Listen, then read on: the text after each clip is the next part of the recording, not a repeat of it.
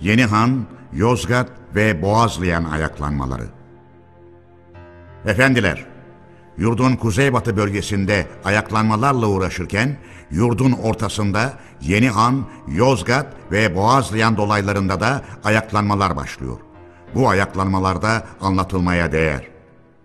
on dört Mayıs bin dokuz yüz yirmi'de Postacı Nazım ve Çerkes Kara Mustafa adında bir takım adamlar otuz kırk kişi ile Yenihan'a bağlı Kaman köyünde baş kaldırdılar.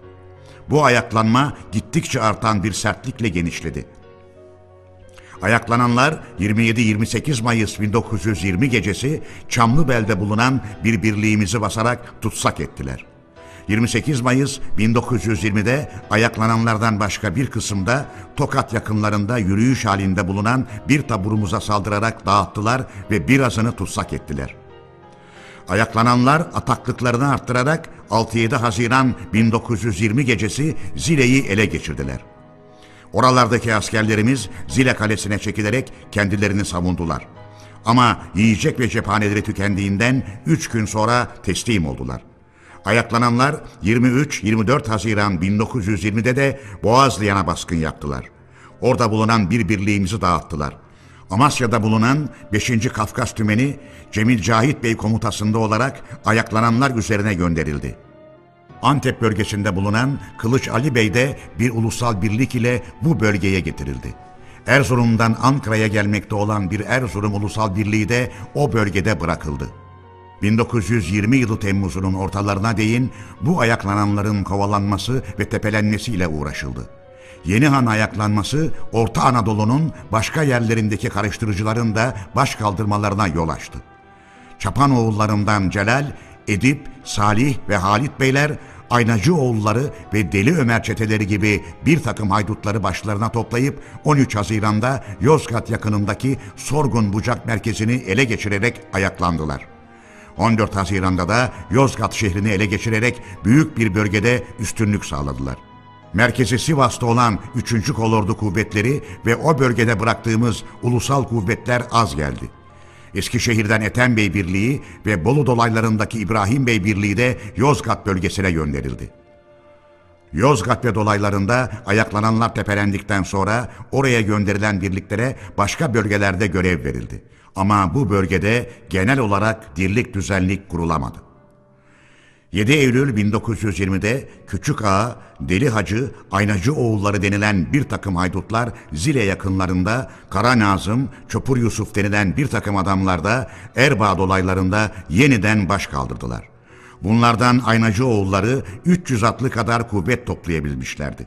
Bu durum üzerine ikinci Gezici Kuvvet adını alan İbrahim Bey Birliği yine bulunduğu Eskişehir bölgesinden Yozgat'a giderek oradaki ulusal birlikler ve jandarma kuvvetleriyle birlikte Maden, Alaca, Karamağara, Mecitözü bölgelerinde çeşitli topluluklar halinde karıştırıcılık ve soygunculuk eden haydutları kovalayıp tepeledi.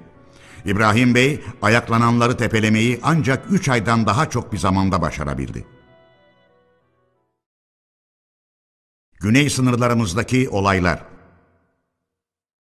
Efendiler, o sıralarda güney bölgelerimizde de bizi gerçekten uğraştıran önemli ayaklanmalar oldu.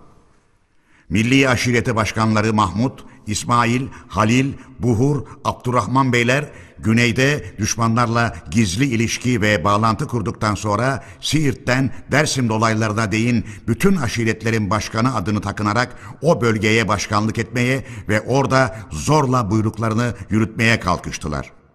Fransızlar bin dokuz yüz yirmi yılı Haziran'ının başında Urfa'yı ikinci kez ele geçirmek amacıyla yürüyüşe geçtikleri zaman milli aşireti de Sivere'ye doğru ilerledi.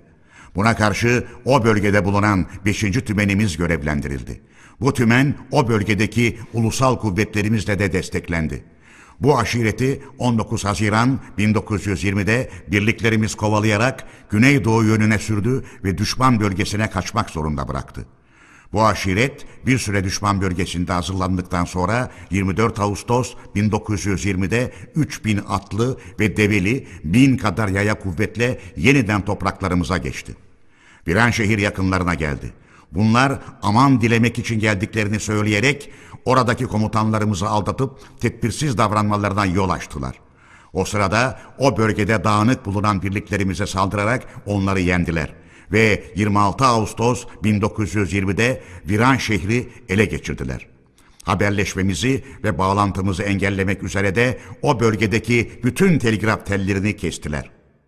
Ancak on beş gün sonra beşinci Tümen'in Siverek, Urfa, Resulayn ve Diyarbakır'da bulunan birliklerinden gönderilen kuvvetlerle bize bağlı aşiret kuvvetleri milli aşiretini yenebilmişlerdir.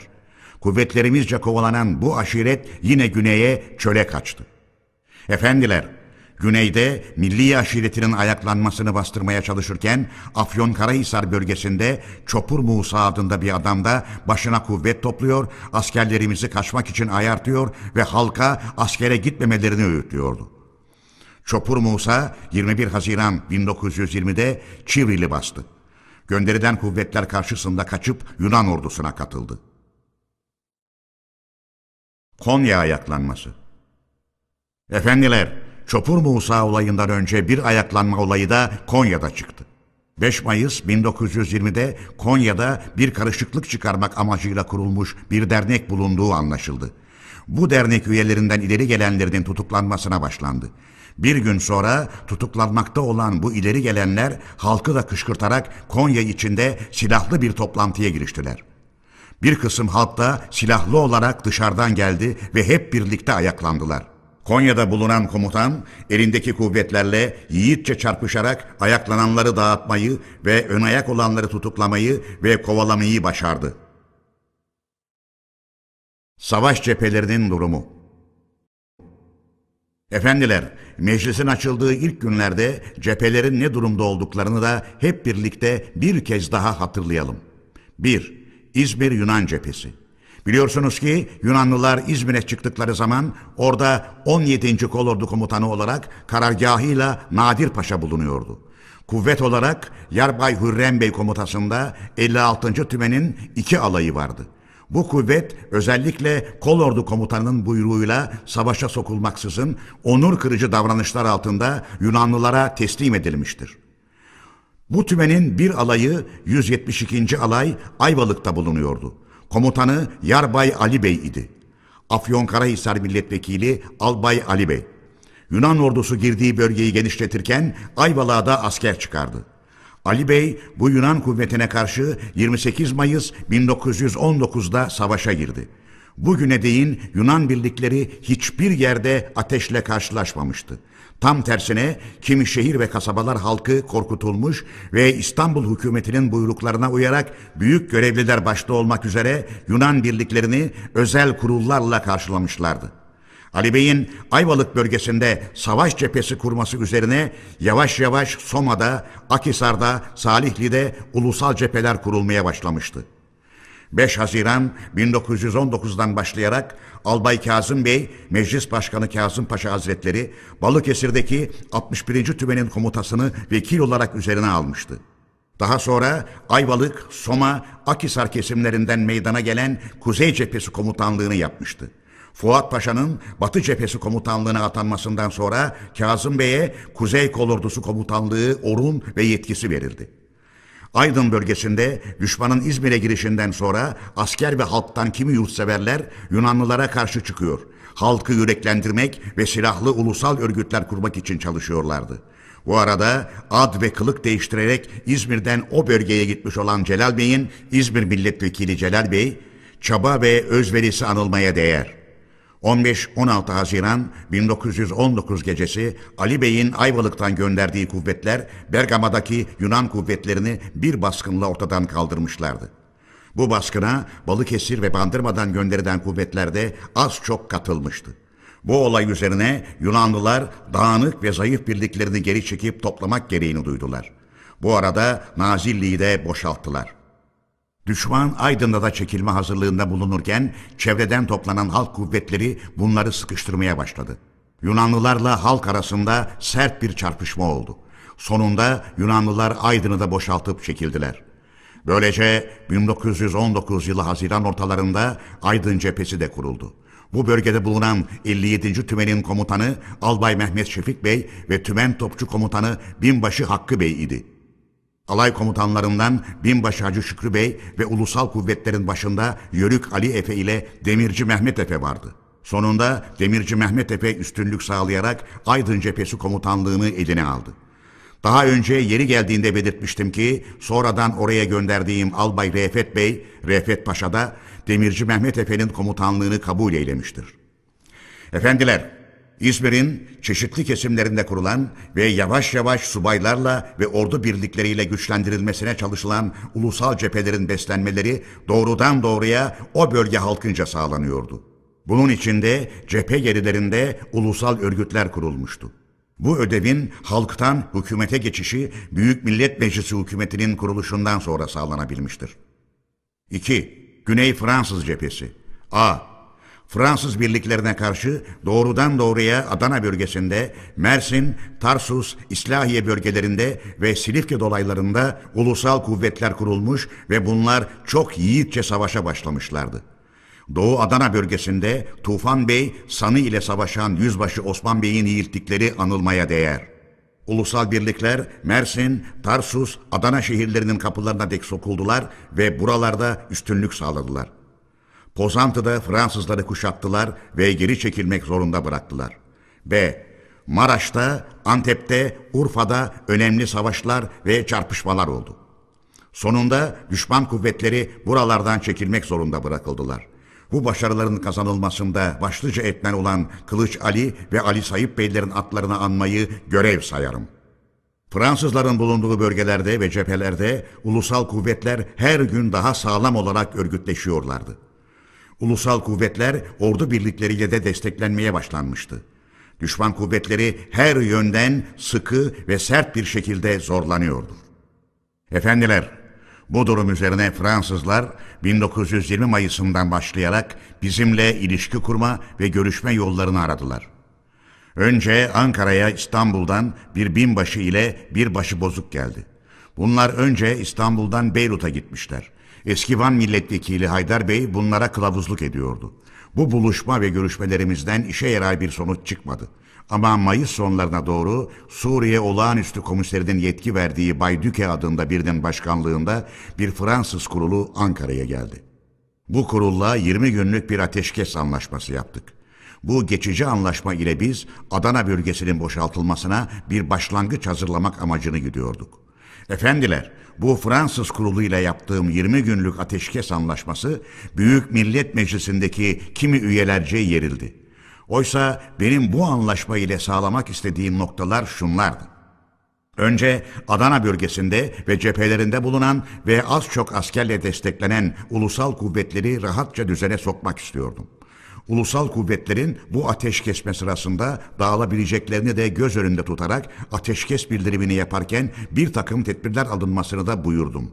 Bundan başka efendiler, önemli saydığım siyasal bir kazanç da elde etmek istiyordum. Büyük Millet Meclisi ve hükümeti itiraf devletlerince elbette daha tanınmamıştı. Tersine yurt ve ulusun alın yazısıyla ilgili işlerde İstanbul'daki Ferittaşı hükümeti ile görüşüp yazışmaktaydı. Bundan dolayı Fransızların İstanbul hükümetini bir yana bırakıp Ankara'da bizimle görüşmeleri ve herhangi bir işte anlaşmaları o gün için sağlanması önemli siyasal bir noktaydı. Bu ateşkes görüşmesinde ulusal sınırımız içinde olup Fransızların elinde bulunan bölgelerin hepsinin boşaltılmasını açık ve kesin olarak istedim. Fransız delegeleri bu konuda yetki almak üzere Paris'e gitmek zorunda olduklarını ileri sürdüler. yirmi günlük ateşkes anlaşması bir bakıma daha temelli bir anlaşma yapmak için yetki alınmasına zaman bırakmak gibi sayıldı. Efendiler, bu görüşme ve konuşmalardan edindiğim izlenim, Fransızların Adana ve dolaylarını boşaltacakları yolundaydı. Bu düşünce ve inancımı meclise bildirmiştim. Gerçi Fransızlar ateşkes anlaşmasının süresi bitmeden Zonguldak'a girmekle anlaşmanın yalnız Adana bölgesi için olduğunu göstermek istemişlerse de biz bu davranışı ateşkes anlaşmasını bozmayı gerektirir saydık. Fransızlarla anlaşmamız bir süre gecikti. İstanbul, Ankara ile ilişki arıyor ve bunu Nurettin Paşa sağlamaya çalışıyor. Muhterem efendiler, dokuz Mayıs bin dokuz yüz yirmi günü meclisin gizli oturumunda açıklama yaparken ve Fransız görevlileriyle kurullarının bizimle ilişki ve bağlantı kurma yolu aradıklarını söylerken milletvekillerinden biri, yanılmıyorsam Çorum milletvekili rahmetli Fuat Bey, birkaç günden beri İstanbul'un bizim ile anlaşmak istediği söyleniyor. Bu konuda bilgi verir misiniz diye sordu. Gerçekten o tarihten dört beş gün önce İstanbul'da bulunan Leon adında birisi Çanakkale üzerinden telle bizi aramıştı. Ankara'yı bulduktan ve bizim burada bulunduğumuzu anladıktan sonra dediler ki, söyleyeceğimiz şeyler çok önemlidir. Onun için konuşmayı geceye bırakalım. Ordu merkezleri de aradan çekilsinler. O gece görüşmediler ama bir iki gece sonra yine aradılar. Bu kez karşımıza çıkan kimse eski İzmir valisi Nurettin Paşa imzasıyla bir tel yazdırdı. Bu telde şöyle deniliyordu. Ben iki arkadaşımla birlikte İstanbul'un sizinle anlaşmasına aracılık etmeyi yurda yararlı sayıyorum. Buradaki hükümet ve İngilizler bunu kabul ettiler. Sizin de kabul etmenizi bekliyoruz. Nurettin Paşa telini Temsilciler Kurulu Başkanlığı'na yazmıştı.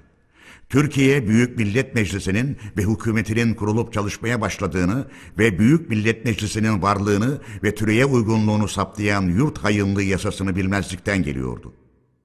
Nurettin Paşa'nın telini Milli Savunma Bakanı Fevzi Paşa Hazretleri'ne gönderdim. Fevzi Paşa Hazretleri Nurettin Paşa'ya karşılık verdi. Bu karşılıkta telinizi Temsilciler Kurulu Başkanlığı'na çekmekle gerçek durumu daha öğrenememiş olduğunuz anlaşılıyor dedi ve durumu açıkladıktan sonra İstanbul'daki hangi yetkili kişi Ankara'da kiminle görüşmek istiyor diye sordu. Bu tele imzasız olarak gelen karşılıkta teli yazan kişiler şimdi burada değildir. Bunu bıraktılar gittiler. Yarın saat onda size bilgi veririz deniliyordu. Bundan sonra Nurettin Paşa ikinci kez yine başvurdu. Bu kez telgraf yazışmaları ile anlaşamayacağımızdan siz yetkili bir kurulu İstanbul'a gönderin, görüşelim ve anlaşalım diyordu. Efendiler, biz de karşılık olarak dedik ki pek doğrudur. Gerçekten telgrafla anlaşamayız. Ama siz Mudanya'ya geliniz ve ne zaman gelebileceğinizi de bildiriniz. Bizim yetkilendireceğimiz kişiler de orada bulunur. Bursa'ya da gereken yönerge verildi. Ondan sonra bir daha başvuran olmadı. Hoca Müfit Efendi, Kırşehir, acaba gerçekten Nurettin Paşa mı idi diye sordu. Ben de evet, gerçekten Nurettin Paşa karşılığını verdim. Efendiler, Nurettin Paşa aracılığı ile İstanbul hükümetinden gelen bu isteğin, Anzavur'un Balıkesir bölgesinde yenildiği ve Bolu'da başarı kazanmaya başladığımız günlere rastladığını da belirtmeliyim. Nurettin Paşa, Ankara'da. Efendiler, Nurettin Paşa'dan bir daha tel yazısı almadık. Ama kendisi Diyarbakırlı Kazım Paşa ile birlikte bin dokuz yüz yirmi yılı Haziran ortalarında Ankara'ya geldi. Bizimle işbirliği etmeden önce kimi konular üzerinde görüşümüzü anlamak istediğini bildirdi. Bu konular şunlardı. bir Halifeliğe ve padişahlığa karşı düşünce ve görüşümüz. iki Bolşeviklik konusundaki görüşümüz. üç İtilaf devletlerine karşı, özellikle İngilizlere karşı dahi savaşa karar verip vermediğimiz. Görüşme, tarım okulundaki karargahımızın bir odasında geceleyin yapıldı. Bu görüşmede Nurettin Paşa ile birlikte gelen Kazım Paşa'dan başka Fevzi ve İsmet Paşalar da bulunuyorlardı. Nurettin Paşa birinci ve ikinci sorulara aldığı karşılıkları pek inandırıcı bulmadı. Ama özellikle üçüncü sorusunun karşılığı uzun ve ateşli tartışmalara yol açtı. Çünkü biz demiştik ki amacımız ulusal sınırlarımız içinde toprak bütünlüğümüzü ve ulusun tam bağımsızlığını sağlamaktır. Buna engel olmak üzere karşımıza çıkacak kuvvet kim ve ne olursa olsun hiç duraksamadan çarpışırız ve başarı kazanırız. Bu konudaki karar ve inancımız kesindir. İşte Nurettin Paşa bir türlü buna inanamıyor ve bunu kabul edemiyordu. Sonunda kendisine dedik ki, bu konuda görüşmeyi kabul etmekle yeni inançlar edinmek ve kararlar almak söz konusu değildir. Sen bugüne değin ulusun iyice belirmiş, gözle görülür, elle tutulur duruma gelmiş inançlarına uyacaksın. Ondan sonra kendisine verebileceğimiz uygun bir görev üzerinde konuşuldu. Kendisinin Konya valisi ve Konya bölge komutanı adıyla Yunan cephesinin güneyindeki bölgenin komutanı olmasını uygun gördük. Asıl Batı cephesi için komutan olarak Ali Fuat Paşa'yı on sekiz Haziran bin dokuz yüz yirmi'de görevlendirdik. Efendiler, o günlerde Yunan cephesinde düşmanın hazırlıklarda bulunduğu anlaşıldığından cephenin önemi arttı. Bu yüzden Nurettin Paşa'nın göreve atanmasını sonuçlandırmadan ve kendisini görev yerine göndermeden ivedilikle Batı cephesine gitmem gerekti. Nurettin Paşa'yı görevlendirme işleminin bitirilmesini Genelkurmay Başkanı İsmet Paşa'ya bıraktım. Gerçekten düşman bütün cephe üzerinde saldırıya geçmişti. Bizim birliklerimiz çekiliyorlardı. Nurettin Paşa cephedeki elverişsiz durumu anlayınca İsmet Paşa'ya görev kabul edebilmek için bir takım koşulları bulunduğunu ve hükümetçe bu konuda karar alınması gerektiğini söylemiş. O koşullara göre hükümet yurt yönetiminde ve önemli işlerde temelli ve kesin karar almadan önce Nurettin Paşa'nın düşüncesini sormak ve onayını almak zorunda olacaktır.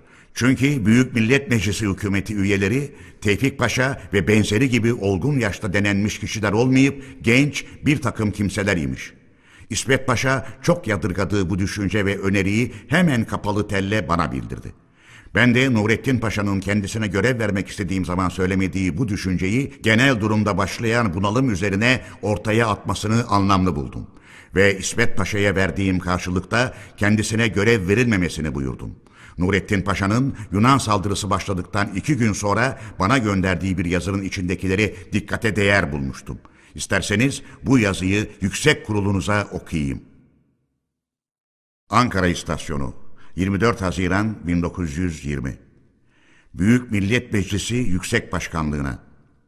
Efendim Hazretleri, atanmış olduğum komutanlıktan ve valilikten çıkarılışımı ve bunun bildiriliş biçimini onur kırıcı buldum. Bir devlet adamının ileri sürdüğü yurt işleriyle ilgili bir düşünce ve görüşün tartışılmasına değil, dinlenmesine bile istek gösterilmemesini ve küçümsenmesini ve ilgili Büyük Millet Meclisi ile hükümetinin oylarını alıncaya dek bile katlanılıp beklenilmeyerek ya da belki bu gerekli görülmeyerek iki üç kişi gibi az sayıda üyenin düşünce ve istekleriyle bu yolda işlem yapılmasında sakınca görülmemesini ve sonuç olarak yurdun eğer yanılmıyorsam bu anlayışla yönetilmesini ulu ve yurt için tehlikeli saydığımı bilgilerinize sunmaya izin vermenizi yüksek başkanlığınızdan dilerim. Bu koşullar içinde görev almayı sakıncasız ve işbirliği yapmayı yararlı görmediğim için memleketim olan Bursa'da oturmak üzere ilk tren ile Ankara'dan ayrılacağımı vedalaşma yerine geçmek üzere bilgilerinize sunarım efendim hazretleri. Nurettin İbrahim. Efendiler, benim bu yazıya verdiğim karşılıkta şu idi. yirmi beş Haziran bin dokuz yüz yirmi. Tuğgeneral Nurettin Paşa'ya. yirmi dört Haziran bin dokuz yüz yirmi günlü yüksek yazıları karşılığıdır. Söz konusu edilen komutanlık ve valilik görevi, Milli Savunma ve İçişleri Bakanlıklarınca size resmi olarak daha bildirilip verilmemişti. Bundan dolayı ne atanmış ne de ayrılmış değilsiniz. Yalnız size görev verilmesi tasarlanmış ve bu konuda düşünceniz ve kabul edip etmeyeceğiniz sorulmuştu. Atanmanız daha karara bağlanmadan düşünce ve inançlarınızdaki kararsızlığın genelkurmay aracılığı ile öğrenilmesi üzerine atanmanızdan vazgeçilmesi Bakanlar Kurulu'nca kararlaştırıldı. Böyle bir karar için sandığınız gibi Büyük Millet Meclisi Genel Kurulu'na gidileceği yolunda yasalarımızda herhangi bir buyruk yoktur. Bursa'ya gitmenize ve orada oturmanıza gelince içinde bulunduğunuz askerlik mesleği dolayısıyla bu iş için yöntemine göre Milli Savunma Bakanlığı Yüksek Katı'na başvurmanız gerektiği bildirilir efendim. Büyük Millet Meclisi Başkanı Mustafa Kemal. Nurettin Paşa Bursa'ya değil ama Taşköprü'ye gitmiş ve uzun süre orada kalmıştır. Bundan sonra da kendisinin yeniden birkaç durumuna değineceğiz. O durumları da sırasında gereği gibi açıklayacağım.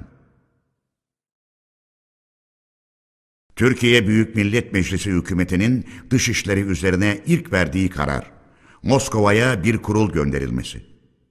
Efendiler, kurulan Büyük Millet Meclisi hükümetinin dış işleriyle ilgili ilk kararı Moskova'ya bir kurul göndermek olmuştur. Kurul Dışişleri Bakanı Bekir Sami Bey'in başkanlığındaydı. İktisat Bakanı Yusuf Kemal Bey üye bulunuyordu. on bir Mayıs bin dokuz yüz yirmi'de Ankara'dan yola çıkan kurulun temel görevi Rusya ile ilişki kurmaktı. Rusya'nın hükümetimizle yapacağı anlaşmanın bazı ilkeleri saptanıp yirmi dört Ağustos bin dokuz yüz yirmi'de ön imzası yapılmış olmakla birlikte durumun bir gereği olarak uzlaşılmayan kimi noktalardan dolayı anlaşma gecikmiştir. Moskova Anlaşması denilen devletler arası belge ancak on altı Mart bin dokuz yüz yirmi bir'de imzalanabilmiştir. Muhterem efendiler, yurt içinde yer yer beliren iç ayaklanmaları izlemekte gecikmeyen Yunanlıların ilk genel saldırısı gözlerimizi yeniden batıya çevirtecektir. Yunanlıların ilk genel saldırısı. Yunanlılar yirmi iki Haziran bin dokuz yüz yirmi'de Milen hattından genel saldırıya geçtiler. Kuvvetleri altı tümene yükselmiş bulunuyordu. Üç tümen ile iki koldan Akhisar-Soma yönünden, iki tümen ile Salihli yönünden, bir tümen ile de Aydın cephesinden saldırdılar. Düşmanın kuzey kolu otuz Haziran bin dokuz yüz yirmi'de Balıkesir'e girdi ve süvarileri de iki Temmuz bin dokuz yüz yirmi'de Mustafa Kemal Paşa ve Karacabey'e girdi. Bu düşman karşısında bulunan altmış bir ve elli altıncı tümenlerimiz Ulubat Köprüsü'nü yıkarak Bursa'ya doğru çekildi. Düşman birliklerimizi izleyerek Bursa'ya da girdi ve ileri kollarını Dimboz-Aksu kesimine dek sürdü. Bunun karşısındaki kuvvetlerimiz çok sarsıldı. Eskişehir'e dek çekildi. Bu savaşlar sırasında İngilizler yirmi beş Haziran bin dokuz yüz yirmi'de Mudanya'ya ve iki Temmuz bin dokuz yüz yirmi'de de Bandırma'ya birer birlik çıkardılar. Salihli yönünde doğuya ilerleyen iki Yunan tümeni de yirmi dört Haziran'da Alaşehir'e girdi ve daha sonra ilerleyerek yirmi dokuz Ağustos'ta Uşak kasabasını aldı. Dumlupınar sırtları elimizde kalmak üzere buralara dek ilerledi. Bu düşman karşısında bulunan yirmi üçüncü tümen ve ulusal kuvvetlerimiz çok sarsıldı ve azaldı. Aydın'dan ilerleyen bir Yunan kolu da Nazilli'ye dek geldi. Bu savaşlar sırasında tümenlerimizin subay ve erlerinin çok eksik kuru birer örgüt durumunda olduklarını ve daha güçlendirilemediklerini, cephanelerinin de pek kıt olduğunu biliyorsunuz. Efendiler, ben de Eskişehir'e ve oradan ileri bölgelere gittim. Gerek orada ve gerek başka bölgelerde bulunan kuvvetlerimizin düzene sokulmasını buyurdum. Yeniden düşman karşısında düzenli komutaya bağlı cepheler kurulmasını sağladım. Yunan saldırısı karşısında ulusal cephelerin bozulması üzerine mecliste sert yermeler ve sataşmalar. Efendiler, Yunan saldırısı ve ulusal cephelerin bozulması mecliste büyük bir bunalım yarattı ve sert yermelere ve sataşmalara yol açtı. Büyük Millet Meclisi'nin on üç Temmuz bin dokuz yüz yirmi günü kırk birinci toplantısında suçlarından ve yönetimindeki yetersizliklerinden dolayı Bursa Komutanı Bekir Sami ve Bursa Valisi Hacı Muhittin Beylerin ve Alaşehir Komutanı Aşir Bey'in niçin mahkemeye verilmediklerini Genelkurmay Başkanlığından ve İçişleri Bakanlığından soran gensoru önergesi okundu. Bu önergeyi veren Afyonkarahisar Milletvekili Mehmet Şükrü Bey'di. Sinop Milletvekili Hakkı Hami Bey'in de ibedilikle cezalandırılma konusundaki üstelemesi bravo sesleriyle karşılanıyordu. Önergeyi veren Mehmet Şükrü Bey'in biz cezalandırıldıklarını görmek istiyoruz diye bağırması üzerine gensoru kabul edildi. Gensoru günü olarak saptanan on dört Ağustos bin dokuz yüz yirmi'de Genelkurmay Başkanı bu soruya karşılık verdi. Ama bir türlü inanılmıyor ve meclisteki coşku yatışmıyordu. Karahisar Milletvekili Şükrü Bey soruşturma istiyor.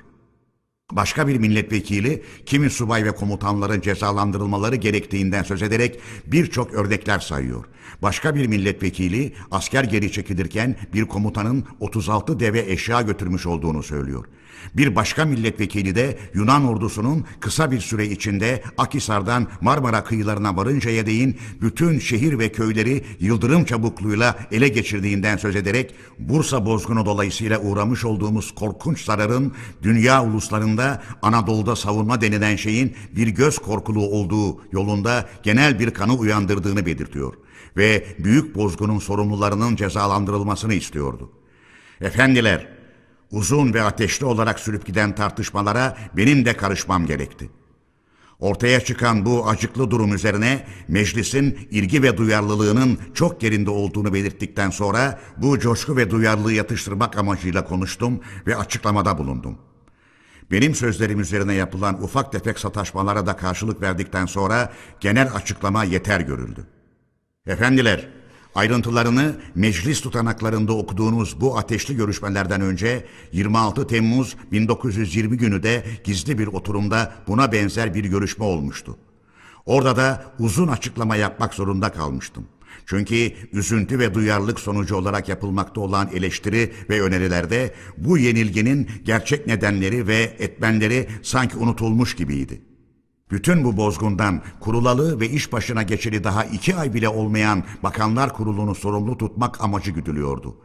Bir yıldan daha çok bir süreden beri Yunan ordusunun İzmir bölgesinde yerleşmiş olduğu ve durmadan hazırlandığı, buna karşılık İstanbul hükümetlerinin ordumuzu boyuna kötürüm edecek nedenler yaratmakla uğraştığı ve ulusun kendiliğinden kurabildiği ulusal kuvvetleri dağıttırmaya ve yok ettirmeye çalışmaktan başka bir şey yapmadığı hiç düşünülmüyordu. Eğer bu bir yıl içinde Yunan kuvvetleri karşısında az çok bir varlık gösterilmiş idi ise, bunun da beş on özverilinin kendiliklerinden gösterdikleri çaba ve dayanç sonucu olduğunu insafla göz önünde bulundurmak istemiyorlardı. Askerlikle ilgili işleri gerçek durumu anlayarak ve askerliğin gereklerini göz önünde tutarak düşünen ve inceleyen yoktu. Söylenen sözler ya yurtseverlik coşkusu ya da yufka yüreklilik dolayısıyla inilti ve çığlık biçiminde ortaya atılıyordu. Söz söyleyenler içinde pek az olmakla birlikte ulusal inancı ve yurda bağlılığı söz götürenler bile vardı. Söz konusu ettiğimiz bu gizli oturumda uzun açıklamalarım arasında özellikle demiştim ki, bir yıkıma uğramadan önce onu önleme ve ona karşı savunma tedbirlerini düşünmek gerektir. Yıkıma uğradıktan sonra yanıp yakılmanın yararı yoktur. Yunan saldırısının olacağı daha önceden çok belliydi. Eğer bunu önleyici tedbirler alınmamış ise bunun sorumluluğu Türkiye Büyük Millet Meclisi'ne ve onun hükümetine yükletilemez. Büyük Millet Meclisi hükümetinin iş başına geldiğinden bu yana almaya başladığı tedbirleri daha bir yıl öncesinden beri İstanbul hükümetlerinin bütün ulusla birlikte ve önemle almaya başlaması gerekirdi. Kimi kuvvetlerin cepheden alınıp iç ayaklanmaların bastırılmasında görevlendirilmesi Yunan kuvvetleri karşısında bulundurulmalarından daha önemli ve zorunluydu ve yine de öyledir. Gerçi Bursa'da bırakılması zorunlu olan bir tümen, Adapazarı ayaklanma bölgesine gönderilen iki tümen, Hendek'te dağılan bir tümen yani dört tümen, Zile, Yenihan bölgesinde ayaklananlarla uğraşan bir tümen ve bütün bu ordu birliklerine yardım eden ulusal birlikler cephede bulundurulabilseydiler, belki düşman saldırısı bu denli gelişemezdi. Ama yurdun dirlik ve düzenliği ve ulusun kurtuluş amacında birleşip dayanışması sağlanmadıkça yurda giren bir düşmanın ilerleyişi ne durdurulabilir ve ne de bundan köklü bir yarar ve sonuç beklenir. Ancak yurt ve ulus bu dediğim durumda bulunursa düşmanın herhangi bir zamandaki başarısı ve bunun sonucu olarak daha birçok yerlerimize girmesi geçici olmak niteliğinden kurtulamaz. Amacından ayrılmayan, birliğini bozmayan ve bunda dayanıp direnen ulus, kurumlu ve saldırgan her düşmanı önünde sonunda kurumundan ve saldırganlığından ötürü dövündürebilir. Onun için iç ayaklanmaları bastırmak, Yunan saldırısını durdurmaktan elbette daha önemlidir. Daha doğrusu cepheden iç ayaklanmalara karşı kuvvet ayrılmamış olsaydı bile sonucun başka türlü olabileceğini düşünmek güçtür. Örneğin düşman kuzey cephesine üç tümenle saldırdı. Bizim orada cephe ile orantılı kuvvetimiz yoktu. Filan noktada, filan derede, filan köydeki kuvvetimiz ya da oradaki subayımız, komutanımız düşmanın geçmesine engel olsaydı böyle bir bozguna uğramazdık diye çığlık koparmak yersizdir. Tarihte yarılmamış ve yarılmayan cephe yoktur. Özellikle söz konusu olan cephe, savunmaya ayrılan kuvvetle orantılı dar bir cephe olmayıp da böyle yüzlerce kilometre uzunluğunda olursa, bu cephenin şurasında, burasında bulunan yetersiz bir kuvvetin savunmayı sürdürüp gideceğini kabul etmek, bütün tasarım ve düşünceleri yanılgıya götürür. Cepheler delinebilir. Buna karşı tedbir, delinen kesimi hemen kapamaktır. Bu ise cephe üzerindeki kuvvetlerden başka geride, yedekte güçlü destekler bulundurmakla olabilir. Oysa Yunan ordusu karşısındaki ulusal cephemiz bu durumda ve bu güçte miydi? Bütün Batı Anadolu illerimizde, Ankara ve dolaylarında, daha doğrusu bütün yurtta kuvvet verilecek bir birlik bırakılmış mıydı? Sağlam bir askerlik örgütü kurabilmek ve bunda başarı sağlayabilmek için zaman ister. Savaş hatlarına yakın köyler halkının yapabileceği savunmadan imgesel sonuçlar beklemek doğru olmaz. Yurdun bütün kuvvet kaynaklarından yararlanma koşul ve yetkilerini elde ettikten sonra bile sağlam bir askerlik örgütü kurabilmek ve bunda başarı sağlayabilmek için zaman ister. Bursa'da Bekir Sami Bey'in buyruğu altına verilen kuvvetin çekirdeği, İzmir'de tüfek attırılmaksızın Yunanlılara tutsak olarak verilen ve Yunan gemileriyle Mudanya'ya çıkarılan iki alay kadrosu değil miydi? Bu kuvvetin iç gücünü düzeltmek için İstanbul hükümetleri herhangi bir tedbir almışlar mıydı? İstanbul hükümetleri değil miydi ki Balıkesir'de savunmaya çalışan kuvvetlerimize daha Yunanlılar saldırmadan önce Anzavur'u arkadan saldırttı? Yine İstanbul hükümetiyle halife ve padişah değil miydi ki Hendek Düzce yolunda halife ordusuna ve ayaklanmış topluluklara Yunan cephesinde kullanılacak oldukça güçlü bir tümeni, yirmi dördüncü tümeni ayarttırıp dağıtmış ve komutanlarını şehit ettirmişti?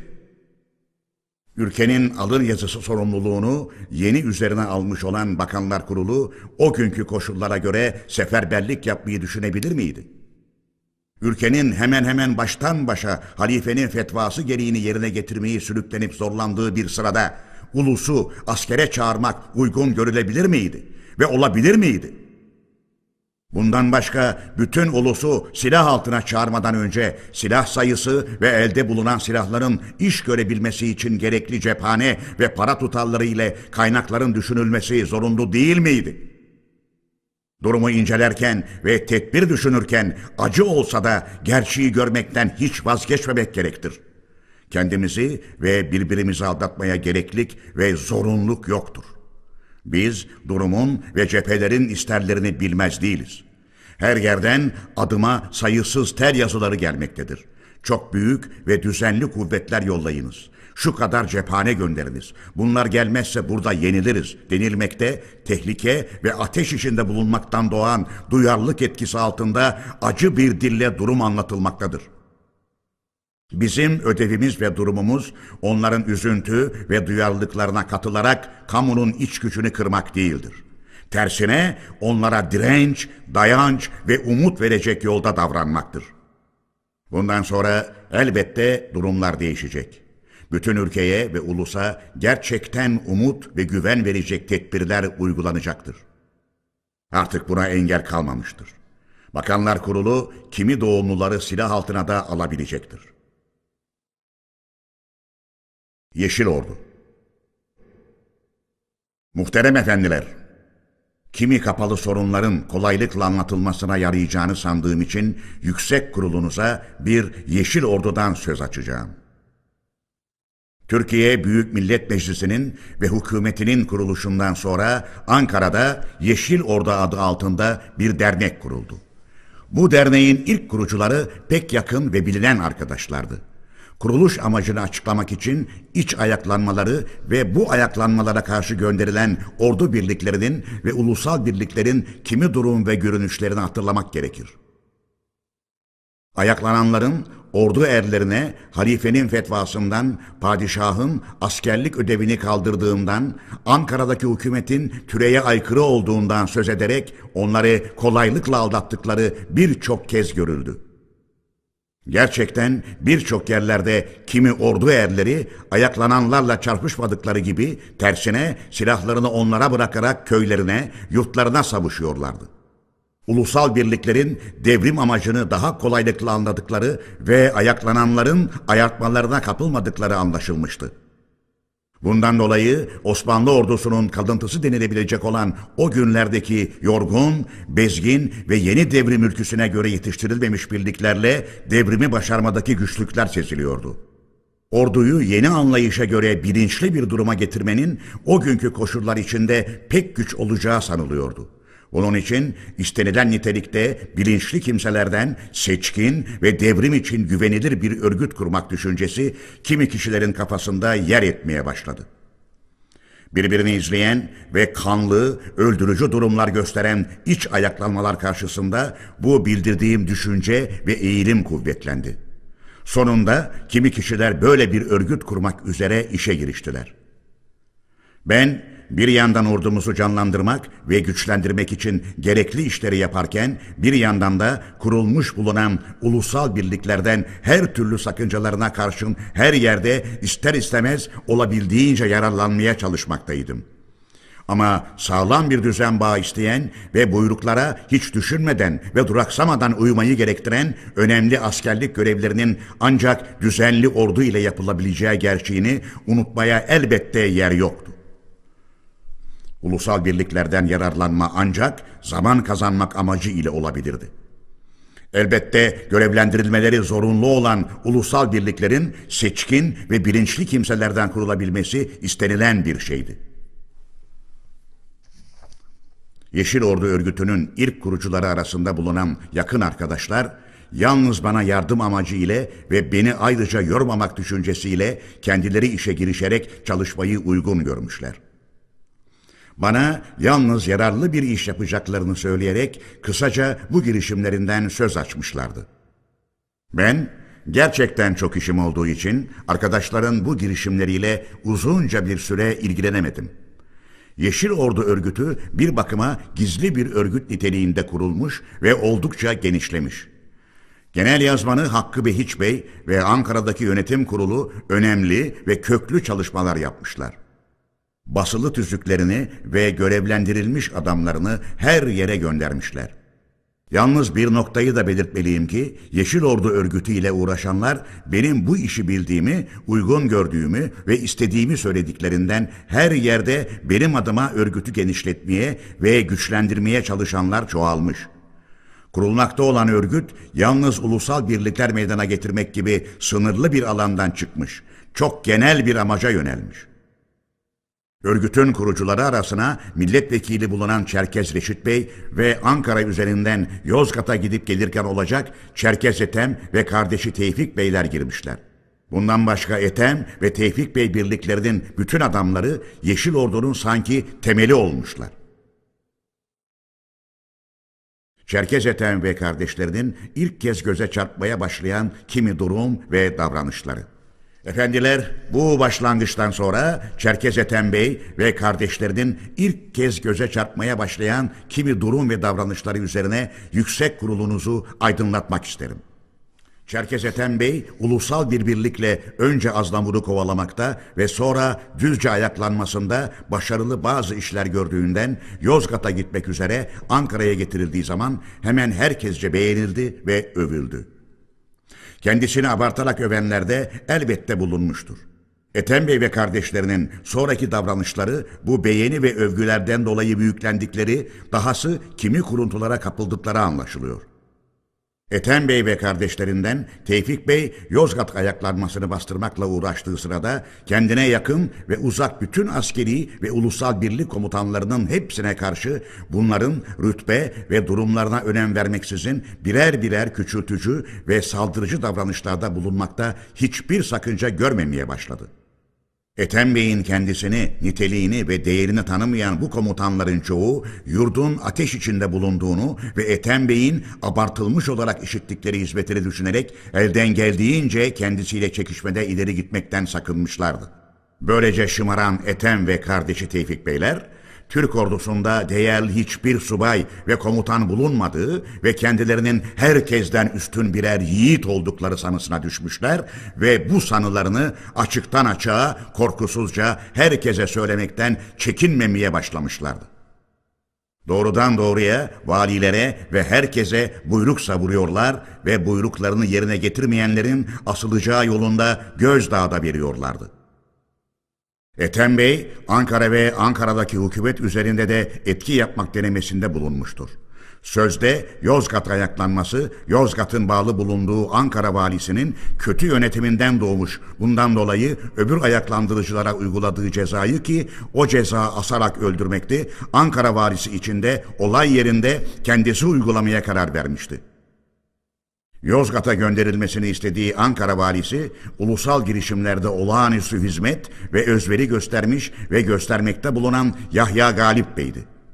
Yahya Galip Bey'in özellikle bizce hizmeti beğenilmiş ve varlığı pek gerekli ve yararlı bir kişi olduğu biliniyordu. İşte böyle bir kişiyi kendi eline dar ağacına vermeye bizi zorlamakla en büyük erk ve etkiyi kazanabileceğini düşünmüştü. Elbette Yahya Galip Bey'i veremezdik ve vermedik. Ethem ve kardeşleri bu iş için çok üsteleyemediler. Ama Yozgat'ta özellikle milletvekillerine Ankara'ya dönüşümde Büyük Millet Meclisi Başkanı'nı meclis önünde asacağım yollu uygunsuz sözler söylediği duyulmuştur. Yozgat Milletvekili Süleyman Sırrı Bey de bu sözleri işitenlerdendir. Biz bütün duyup ve öğrendiklerimize karşın bu kardeşleri her zaman yararlanabilecek bir durumda bulundurmayı yeğ tuttuk. Bundan dolayı kendilerini idare ettik. Yozgat'tan sonra Ankara üzerinden Kütahya bölgesine gönderdik. Bu konuya gene dönmek üzere asıl konumuz olan Yeşil Ordu'ya sözü getireceğim. Bilginize sunmuştum ki her yerde Yeşil Ordu örgütünü benim adıma kuruyorlardı. Kendi tanıdığım kişilerden birinin Erzurumlu Nazım Nazmi Bey'in görevli bulunduğu Malatya'dan gönderdiği bir mektupta Yeşil Ordu örgütünün hoşlanabileceğim biçimde genişletilmesine çalışıldığı bildiriliyordu. Bu haberin verdiği uyanıklıkla bu gizli dernek üzerinde incelemelerde bulundum. Bu derneğin zararlı bir biçim ve nitelik aldığı inancına vardım. Hemen kapatılmasını düşündüm. Tanıdığım arkadaşları aydınlattım. Görüşümü söyledim. Gereğini yaptılar. Ama genel yazman olan Hakkı Behiç Bey, derneğin kapatılması ile ilgili önerimin kabul edilemeyeceğini ve uygulanamayacağını söyledi. Ben kapattırırım dedim. Bunun da olamayacağını, çünkü derneğin düşünülenden daha büyük ve daha güçlü olduğunu ve bu derneği kuranların sonuna dek amaçlarından ayrılmayacakları üzerine birbirlerine söz vermiş olduklarını özel bir durum takınarak söyledi. Olaylar gösterdi ki biz bu gizli derneğin kapatılmasına çalıştıysak da tastamam başaramadık. Dernek ileri gelenlerinin kimisi ki Reşit, Ethem, Tevfik kardeşler başta bulunuyorlardı, çalışmalarını bu kez elbette büsbütün yıkıcı ve bize karşı olarak sürdürmüşlerdir. Eskişehir'de çıkarttıkları Yeni Dünya gazetesi ile de düşünce ve amaçlarını saldırgan bir dille yayımlatıyorlardı. Celalettin Arif ve Hüseyin Avni Beylerin Erzurum'a gidişi ve orada ortaya attıkları sorunlar. Muhterem efendiler, izlemeyi düşündüğüm sıraya göre yüksek kurulunuza biraz Doğu cephemizden bilgi vereceğim.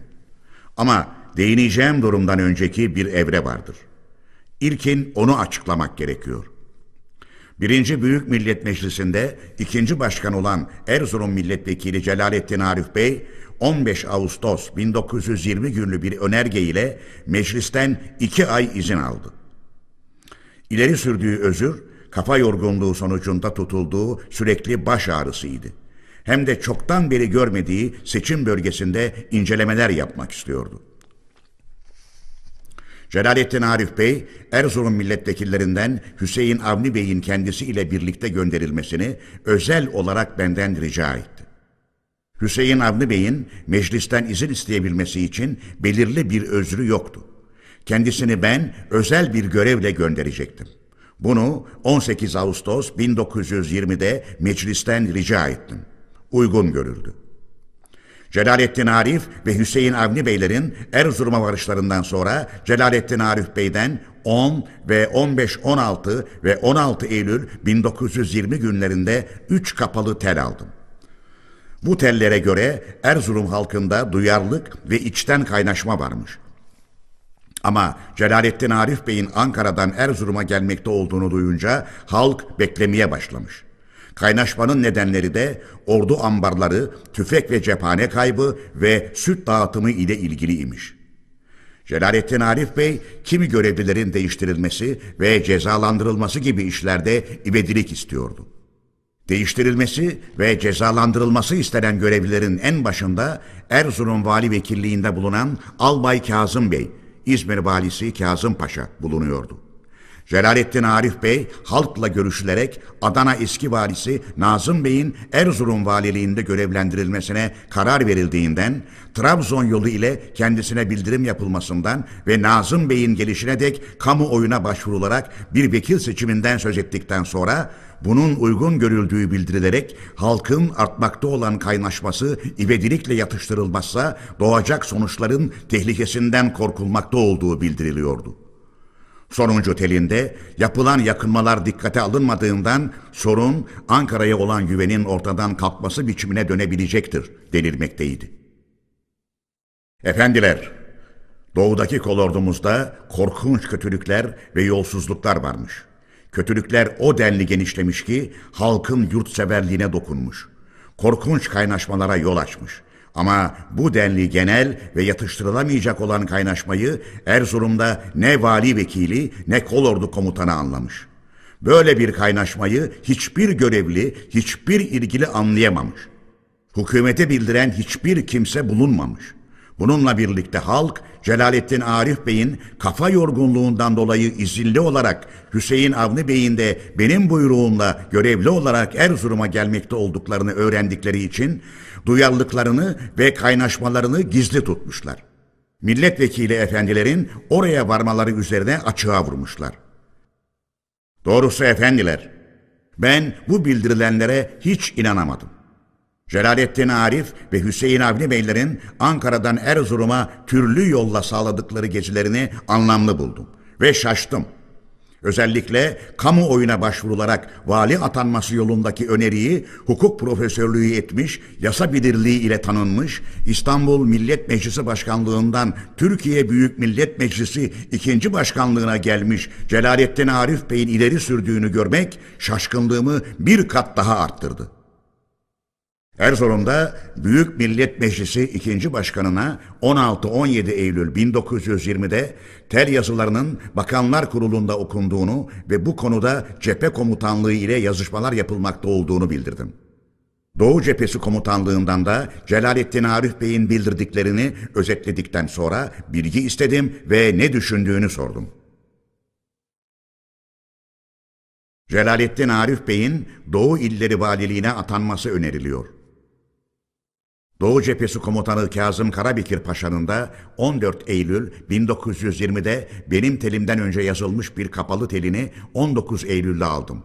Bu telde Celalettin Arif Bey'in Rize, Trabzon, Erzurum, Erzincan, Van, Bayezid illerini ve Büyük Meclisçe uygun görülecek başka bölgeleri içine almak üzere Doğu İlleri Valiliğine atanmasını buyruklarına sunar ve öneririm denildikten sonra şu düşünceler ekleniyordu.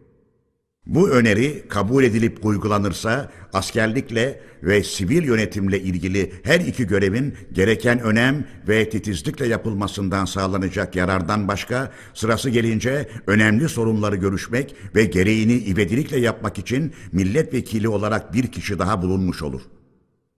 Yukarıdaki dileğimin Büyük Millet Meclisi'nce gereken önemle dikkate alınarak kabul olunup onaylanacağını umar ve bu konuda yüksek kişiliğinizin yardımlarını dilerim. Bu iş ana çizgileriyle Celalettin Arif Bey ile görüşülmüş ve kendilerince de duruma uyar görülmüş ise de bu konudaki kararın Millet Meclisi'nin uygun bulmasına ve onayına bağlı olduğu kuşku götürmez. Efendiler, ordudaki yolsuzluktan, halkın kıpırdanışından, Erzurum'a kamuoyu ile vali seçilmesinden ve ivedilikle uygun karşılık verilmezse Ankara'ya karşı güvensizlik doğacağından söz eden Celalettin Arif Bey, ordunun komutanı ile görüşüyor ve kendisinin geniş ölçüde Doğu İlleri Valiliğine getirilmesini önertiyor. Ordu komutanı da böylece Celalettin Arif Bey'in kendisini kötüleyici nitelikteki yakınmalarından habersiz görünüyor. Bu işte özel amaçla düzenlenmiş bir oyun ve hem de bir aymazlık durumu sezmemek güç idi. Kazım Karabekir Paşa'nın on altı on yedi Eylül günlü telime on sekiz Eylül'de verdiği karşılıkta Celalettin Arif Bey'in bildirdikleri birkaç kişinin vali vekili Albay Kazım Bey'i yalnız Erzurum'dan uzaklaştırmak için yaptıkları dedikoduya dayanmaktadır. halkın içten kaynaşması ve kamuoyu ile vali seçilmesi konuları ne yazık ki Celalettin Arif Bey'in yanlış bir yol tutmasından başka bir şey olduğunu sanmıyorum. Söz konusu yakınmaların küçükleri ile büyükleri ile bütün doğunun pek çok saygısını ve güvenini kazanan bana yapılmaması iş çevirmek isteyenlerin başarı sağlayamayacaklarını bilmeleri sonucudur. Celalettin Arif Bey, Albay Kazım Bey'in vali vekilliğinden ve kolordu komutanlığı vekilliğinden alınarak Erzurum'dan uzaklaştırılmasını benden istedi. Vali vekilliğinden alınmasının İçişleri Bakanlığı'ndan buyruk verilmesiyle ve vali vekilliğini kendilerinin yani Celalettin Arif Bey'in üzerine alması ile olabileceğini bildirdim. Celalettin Arif Bey'in Erzurum'da görevlendirilmemiş durumda bulunuşunun kendisinin söz geçirme gücünü kırabileceğini sanırım. Hemen Erzurum vali vekilliğini üzerine alması, başladıkları işin gürültüsüzce ve başarı ile sona erdirilmesi için çok gereklidir. Daha sonra uygun görülürse Doğu illeri müfettişliğine ya da valiliğine atanır. Ne olursa olsun söz konusu ettikleri kaynaşma ve duyarlılığın kendilerinin Erzurum'a gelmeleri üzerine şimdilik açığa vurulmadığını kabul etmiyorum. Böyle bir sözü büyük bir önemle kabul edildiğini söyleyen kişinin densizce bir sözü sayıyorum. Celalettin Arif Bey kendi kendine Erzurum vali vekili oluyor. Kazım Karabekir Paşa'nın on dört ve on sekiz Eylül günlü tellerine yirmi Eylül'de verdiğim karşılıkta Büyük Millet Meclisi üyeliği ile memurluğunun bir kişi üzerinde bulunamayacağı ile ilgili beş Eylül bin dokuz yüz yirmi günlü yasanın özel maddesini olduğu gibi yazdıktan sonra Celalettin Arif Bey Erzurum valiliğine atanamaz. Milletvekilliğinden çekilirse bu valiliğe atanması Bakanlar Kurulu'na önerilebilir dedim.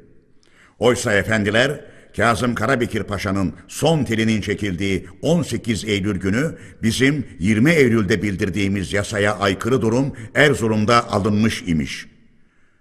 Bu yasaya aykırı durumu hem de yeni Türkiye'nin Adalet Bakanı bulunan Celalettin Arif Bey'in on sekiz Eylül'de yazılıp yirmi bir Eylül'de aldığım telinden öğrendim.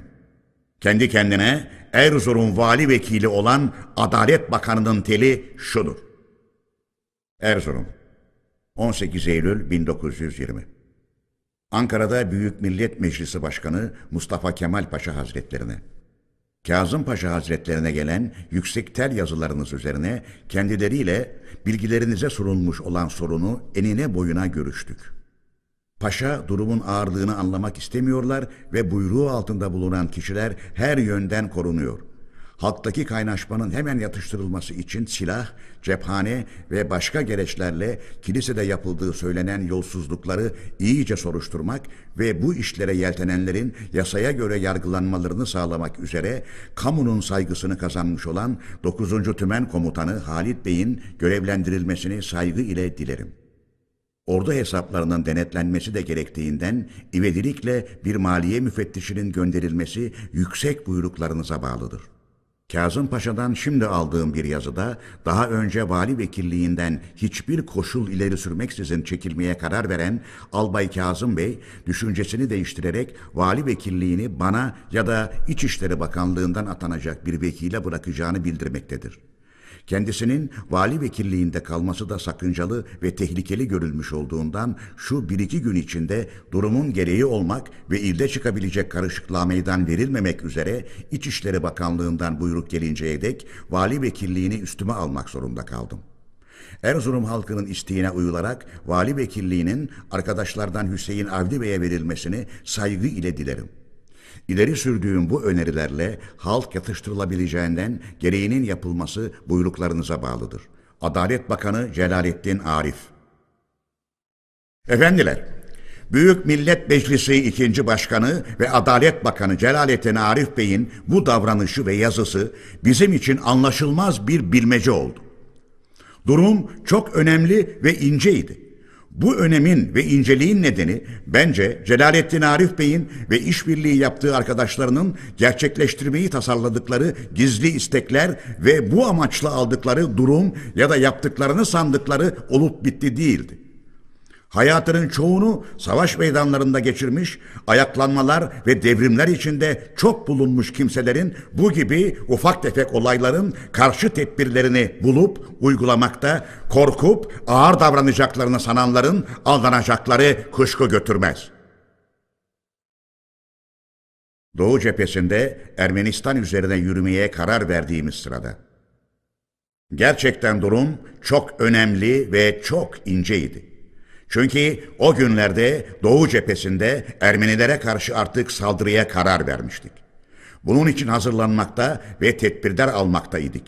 Doğu cephesi komutanına da gereken buyruklar ve yönergeler verilmişti. Doğuya ileri yöneltilen ordunun arkasında hükümetin Adalet Bakanı sözde ordunun hırsızlığını, ordudaki adamların yolsuz kişiler olduklarını ortaya çıkarmak için yasaya aykırı olarak o ilin vali vekilliği kimliğine bürünmeyi tek tedbir ve çare olarak görüyor. Erzurum'dan cephedeki karargahına gitmiş bulunan cephe komutanı en sonunda yirmi iki Eylül'de diyor ki, Celalettin Arif Beyefendinin Doğu İlleri Genel Valiliğine atanması için size daha önce yapmış olduğum öneri bana kapalı bir biçimde söylenen ve benim de içtenlikle karşıladığım bir düşüncenin sonucuydu. Celalettin Arif Bey'in Erzurum'la ilgili girişimleri ve dilekleri üzerine gerçek anlaşılmış bulunduğundan kendisinin genel valiliğe atanması yolundaki önerimden elbette vazgeçtiğimi bilgilerinize sunarım. Doğu Cephesi Komutanı Kazım Karabekir. Celalettin Arif Bey'in kesin önerisi. Erzurum Vali Vekilliğini üzerine alan Büyük Millet Meclisi ikinci Başkanından da gene o gün yazılmış, yani yirmi iki Eylül bin dokuz yüz yirmi'de yazılmış bir tel aldım. Bu telde deniliyordu ki, silah, cephane, yiyecek ve iyesiz mallarda yapılan yolsuzluklar, yasaya aykırı ve aşırı vergiler alınması, yasaya aykırı baskı ve zorbalık halkın duygusunu büsbütün incitmiş. Erzurumluların güvensiz, umutsuz bir duruma düşerek artık kendi elleriyle yönetilmeleri gerektiğini tek kurtuluş ve esenlik yolu saymış oldukları bir zamanda buraya geldik. Karabekir Paşa'nın da davranışı yurt çıkarlarına uygun düşmedi. Bundan dolayı açıktan açığa yapılan kötülüklere hemen son vermek ve suçlularını cezalandırmak gerektiğini bütün halk üsteleyerek söyledi. Güven verici tedbirlerin ivedilikle alınmasını ve vali vekilliğini kabul etmekliğimi hem paşa hem de halk rica etti. Vali vekilliğinin Hüseyin Avni Bey'e verilmesi gerektiğini yazmıştım. Erzurumluların kendilerinden sayarak güven gösterdikleri milletvekili Hüseyin Avni Bey'in yirmi dört saate değin görevlendirildiğinin bildirilmesi. Celalettin Arif. Belge iki yüz elli sekiz. Muhterem efendiler, halkın kendi eliyle kendini yönetmesi ilkesini ortaya koyan bizdik. Ama bununla her ilin ya da her bölgenin ayrı ayrı birer yönetim birliği durumuna girmesi amacını hiç gütmedik. Amacımızı Büyük Millet Meclisi'nin ilk günlerinde açık olarak söyledik. Meclisin de kabul ettiği amaç ve ülkümüz, ulusal iradenin belirlediği biricik makam olan Millet Meclisi'nin bütün ülkenin alın yazısına el koyduğu biçiminde saptandı. Bu meclisin başkanlarından biri olan ve Bakanlar Kurulu'nda bakan hem de Adalet Bakanı olarak yer alan kişinin orduda ya da herhangi bir yerde yasaya aykırı bir iş ortaya çıkartmak ve suçlularını yasaya göre yargılamak için başvurduğu tedbir bir takım beyinsizlere uyarak çok yakından tanıdığım ve gerçekten yurtsever olan Erzurumlu hemşehrilerimin hiç de uygun göremeyecekleri bir başkaldırma durumu almak mı olacaktı? Celalettin Arif Bey, Hüseyin Avni Bey'in yirmi dört saate değin vali vekilliğine atanmasını istiyor. Böyle kesin bir ultimatomun anlamı var mıydı? Celalettin Arif Bey bu önerisini Kazım Karabekir Paşa'ya da yapmış. Kazım Karabekir Paşa ona demiş ki, Hüseyin Avni Bey yedek teğmen olarak sahnelerde subayları eğlendiren, hiçbir görevde bulunmamış orta bir adamdır. Bunu vali vekili yapmak, hükümeti oyuncak yapmayı istemek olur. Efendiler, Celalettin Arif Bey'in kesin önerisine verdiğim karşılık şu idi. Şifre, geciktirilemez. Sayı üç yüz seksen sekiz. Ankara, yirmi üç dokuz bin dokuz yüz yirmi. Erzurum'da Adalet Bakanı Celalettin Arif Beyefendi'ye. K. yirmi iki dokuz bin dokuz yüz yirmi Kapalı Tele. İlk tel yazınızı önemle dikkate almış ve bu konuda Doğu Cephesi Komutanlığı ile yazışmalar yapılmakta olduğunu bildirmiştim. Adı geçen komutanlıkça gereği elbette yapılacaktı. Buna karşın süregelen yasaya aykırı ve yersiz öneri ve girişimleriniz Bakanlar Kurulu'nca şaşırtıcı olarak görülmüştür. İçişleri ve Milli Savunma Bakanlarınca ilgili yerlere gerekli bildirimler yapılmıştır. Sizin Bakanlar Kurulu'nun istediği bilgiyi vermek ve gerekirse meclis önünde de açıklamalarda bulunmak üzere Ankara'ya hemen dönmeniz gereklidir. Büyük Millet Meclisi Başkanı Mustafa Kemal. Efendiler, Kazım Karabekir Paşa yirmi iki Eylül bin dokuz yüz yirmi günlü bir kapalı telinde şu bilgiyi veriyordu. Şimdi anlıyorum ki Celalettin Arif Bey daha Ankara'da iken kendisiyle kimi küllah kapmak isteyenler güzel bir program yapmışlardır. Örneğin Hüseyin Avni Bey Erzurum valisi olacak. Celalettin Arif Bey Doğu illerinin genel valisi olacak.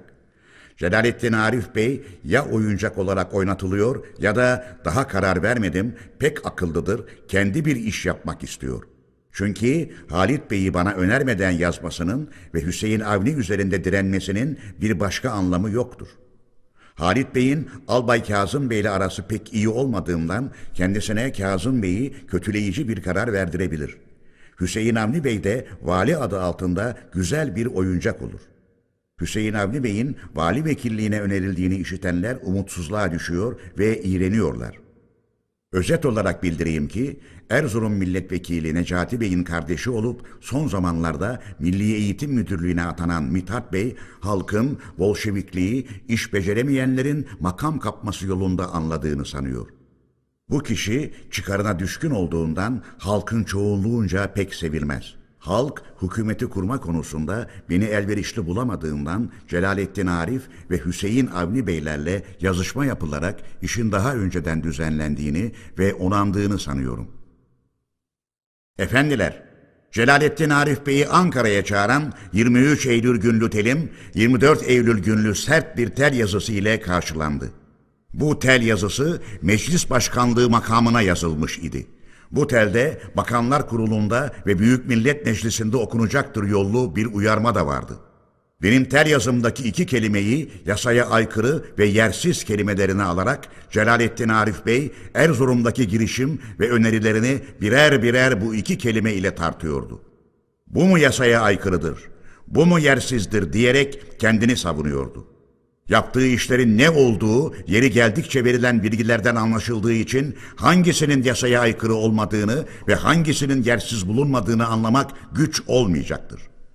Celalettin Arif Bey, yasaya aykırı ve yersiz önerinin benden gelmeyeceğine, Bakanlar Kurulu'nun inanmış olmasını beklerdim dedikten sonra, aranızda savlarımın değerini bilecek arkadaşlarımın bulunacağına inanırım sözleriyle kendisinin değerini anlayabilmenin, kendisinin eşi, arkadaşı niteliğinde bulunmakla ancak başarılabileceği gerçeğini ileri sürüyordu. Celalettin Arif Bey, seçim bölgesini denetlemeksizin Ankara'ya dönemeyeceğini de bildiriyordu. Yiğit Erzurum halkının bana açtığı dost kucağını kötüye kullanabileceğini hiç sanmıyorum. Efendiler, ben de İstanbul'a dönemeyeceğimi İstanbul hükümetine Erzurum'dan bildirmiştim. Eğer çağrılan yer İstanbul ve çağıran İstanbul hükümeti olsaydı, sanki şaşılacak bir benzetme yapılmakta olduğuna insanın inanacağı gelebilirdi. Ama koşullar büsbütün başka olduğuna göre İstanbul'un çağrısına karşı bana özverili dost kucağını açmış olan Yiğit Erzurum halkının bu dost kucağını kötüye kullanabileceğini hiç sanmadım. Dahası efendiler, yirmi sekiz Eylül bin dokuz yüz yirmi'de Erzurum halk delegeleri adıyla görevlilerden ve halktan aldığım elli imzalı tel yazısı bile bu inancımı bozmadı. Gerçi tel yazısı çok kaba ve karşı geleceğiydi. Ama imzaların pek çoğu Celalettin Arif Bey'in vali vekilliği ettiği il görevlilerinin idi. Özellikle İstinaf Mahkemesi üyelerinden olup Celalettin Arif Bey'in polis müdürü vekilliğine atadığı kimsenin imzası bu tel yazısının nasıl çirkin bir anlayışın sonucu olabileceğini kestirmeye dayanak sayılamaz mıydı?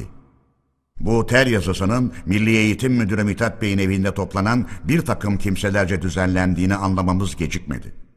Efendiler, Celalettin Arif Bey bir yandan önerilerini Erzurum Merkez Kurulu Başkanı Tevfik imzasıyla Celalettin Arif Beyefendinin bildirdiği üzere işlem yapılmasını kesin olarak isteriz diye destekletirken bir yandan da Ankara ile kapalı yazışmalar yaptırarak sözde bir takım işler çevirmek ve girişiminin ne etki yaptığını anlamak istiyordu. Erzurum, yirmi bir yirmi iki Ekim bin dokuz yüz yirmi, Ankara Milli Eğitim Bakanlığı'na, Erzurum Milletvekili Necati Bey'e, bir sakınca yoksa Sağlık Müdürlüğünüze merkez hekimi Doktor Salim Bey'in atanmasına yardım etmeniz uygun olur. Bundan önceki atamalar ciddilikle bağdaşamaz.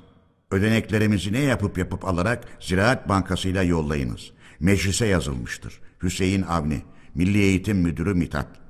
Bunun ardından da Erzurum yirmi beş Ekim bin dokuz yüz yirmi, Milli Eğitim Bakanlığı'na, Rıza Nur Beyefendi'ye, şimdiye dek yazdığım işlerden ne sonuç elde edildi?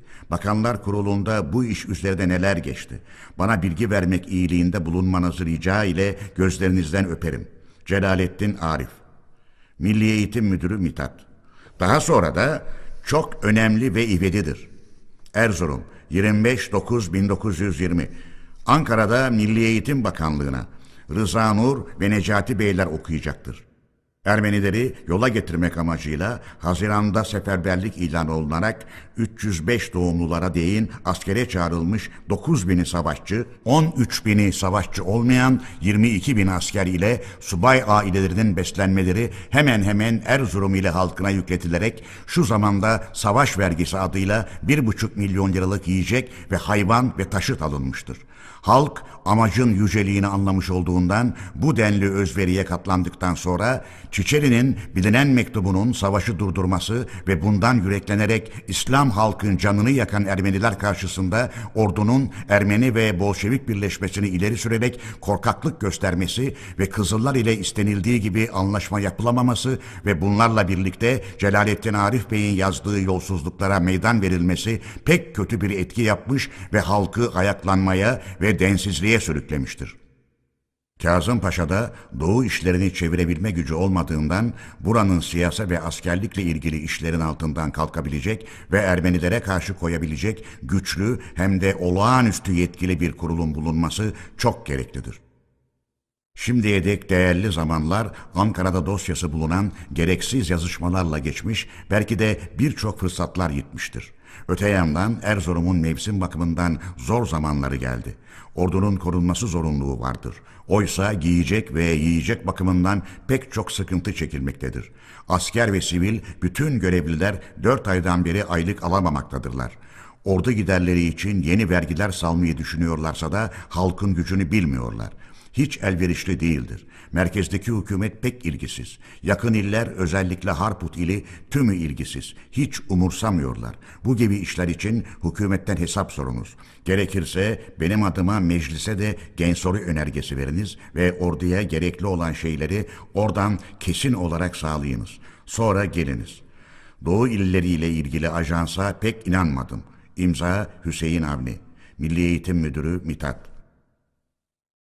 Görülüyor ki Celalettin Arif Bey'in Bakanlar Kurulu üyeleri arasındaki savlarının değerini bileceğini sandığı ve makamın şifresinden yararlanmaya kalkıştığı kişi de kendisinin sırdaşı olmak istemiş ve olup bitenleri meclis başkanlığına bildirmiştir. Efendiler, kırk elli kişiye bütün Erzurum halkı adına tel çektirerek oynanmak istenen oyunun iç yüzü yine Erzurum halkından gelen ve halkın Büyük Millet Meclisi hükümetine bağlılığını ve özveri duygularıyla dolu olduğunu bildiren telden anlaşıldı. Celalettin Arif Bey ancak Ermenilerle yapılan savaşta en sonunda Büyük Millet Meclisi ordusunun utku kazandığını gözleriyle gördükten sonra, yani geri dönmesi için yapılan bildirimi aldıktan kırk yedi gün sonra Erzurum'dan ayrılmaya karar vermek zorunda olduğuna inanmıştı. Böyleyken yola çıkışını şu telle meclise muştulatıyordu. Erzurum, yirmi yedi Kasım bin dokuz yüz yirmi Büyük Millet Meclisi Başkanlığına. Büyük Millet Meclisi ikinci Başkanı ve Adalet Bakanı Sayın Milletvekilimiz Celalettin Arif Beyefendinin Milletvekilimiz Hüseyin Avni Bey ile dünkü gün kışın sertliğine bakmadan Erzurum halkının büyük ve parlak uğurlama töreniyle Ankara'ya doğru yola çıktıklarını bildirir ve bundan yararlanarak meclise karşı olan sonsuz saygılarımızı sunarız. Müdafaa-i Hukuk Merkez Kurulu Başkanı Tevfik. Hüseyin Avni ve Celalettin Arif Beylerin Erzurum'dan döndükten sonra mecliste muhalif bir durum takılarak ve Kazım Karabekir Paşa'ya saldırılarda bulunarak meclisi çok oyaladıkları görülmüştür. Doğu cephemizde Ermenilerle savaş başlıyor. Muhterem efendiler, Doğu sınırlarımızda ivedi olan işimiz, Erzurum'un devrim tarihinde Celalettin Arif Bey'in bıraktığı izi uzun uzadıya incelemeye ve irdelemeye elverişli değildir. İsterseniz o günlerde Doğu sınırımızda olan önemli işlere gelelim. Biliyorsunuz ki Mondros Ateşkes Anlaşması'ndan beri Ermeniler gerek Ermenistan içinde gerek sınıra yakın yerlerde Türkleri toptan öldürmekten hiç vazgeçmiyorlardı. bin dokuz yüz yirmi yılı sonbaharında Ermenilerin yaptığı kötülükler dayanılmaz bir kerteye geldi. Ermeniler üzerine yürümeye karar verdik. dokuz Haziran bin dokuz yüz yirmi'de Doğu bölgesinde geçici seferberlik ilan ettik.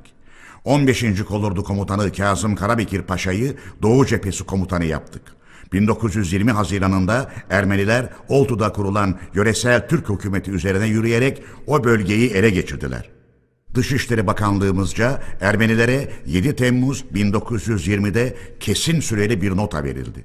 Ermeniler saldırıdan vazgeçmediler. Sonucunda seferberlikten üç buçuk dört ay kadar sonra Kötek, Bardız bölgelerinde toplanan kuvvetlerimize Ermenilerin saldırısı ile savaşa başlandı. Ermeniler yirmi dört Eylül bin dokuz yüz yirmi sabahı Bardız cephesinden baskın biçimde yaptıkları genel bir saldırı ile başarı sağladılar. Efendiler, Doğu Cephesi'nin bu can sıkıcı bilgileri veren raporunu okurken Celalettin Arif Bey'in Ermeni saldırısının yapıldığı gün olan yirmi dört Eylül'de yazdığı kesin öneriyi de alıyordum. Belge iki yüz elli dokuz. Ermeniler geri atıldılar. Ordumuz yirmi sekiz Eylül sabahı ileri yürüyüşe geçti. O gün Erzurum'un elli imzası da Ankara'ya saldırıya geçiyor. Ne kötü rastlantı. Sanki bu efendiler bize saldırmak için Ermenilerle sözleşmiş gibi. Ordu yirmi dokuz Eylül'de Sarıkamış'a girdi. otuz Eylül'de Göl'e alındı. Ama kimi nedenler ve düşünceler dolayısıyla ordumuz yirmi sekiz Ekim bin dokuz yüz yirmi'ye değin bir ay Sarıkamış Laloğlu kesiminde kaldı. Bu nedenlerden birinin de Erzurum'da bulunan Celalettin Arif Bey ve arkadaşlarının yarattıkları durum olduğunu kestirebilirsiniz. Gerçekten Kazım Karabekir Paşa'nın yirmi dokuz Eylül bin dokuz yüz yirmi Sarıkamış'tan çektiği tel yazısında otuz Eylül'de cepheyi gezip gerekli yönergeleri verdikten sonra Erzurum'a giderek orada geçen olayın sonuçlandırılacağını bilgilerinize sunarım deniliyordu.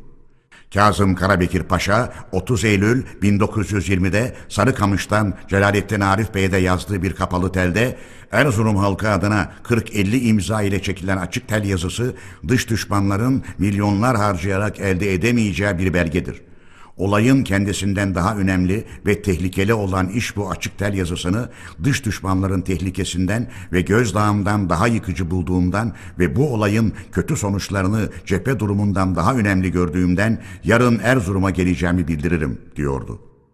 Celalettin Arif Bey beş altı Ekim bin dokuz yüz yirmi günü nitelinde özellikle yurtsever ordumuz içinde değerli ve halkın güvenini kazanmış pek çok subay ve üst subay bulunduğundan yolsuzluk yakınmaları elbette ordunun dayanma gücüne ve düzen ilkesine etki yapacak kadar büyümemiştir diye bilgi veriyordu.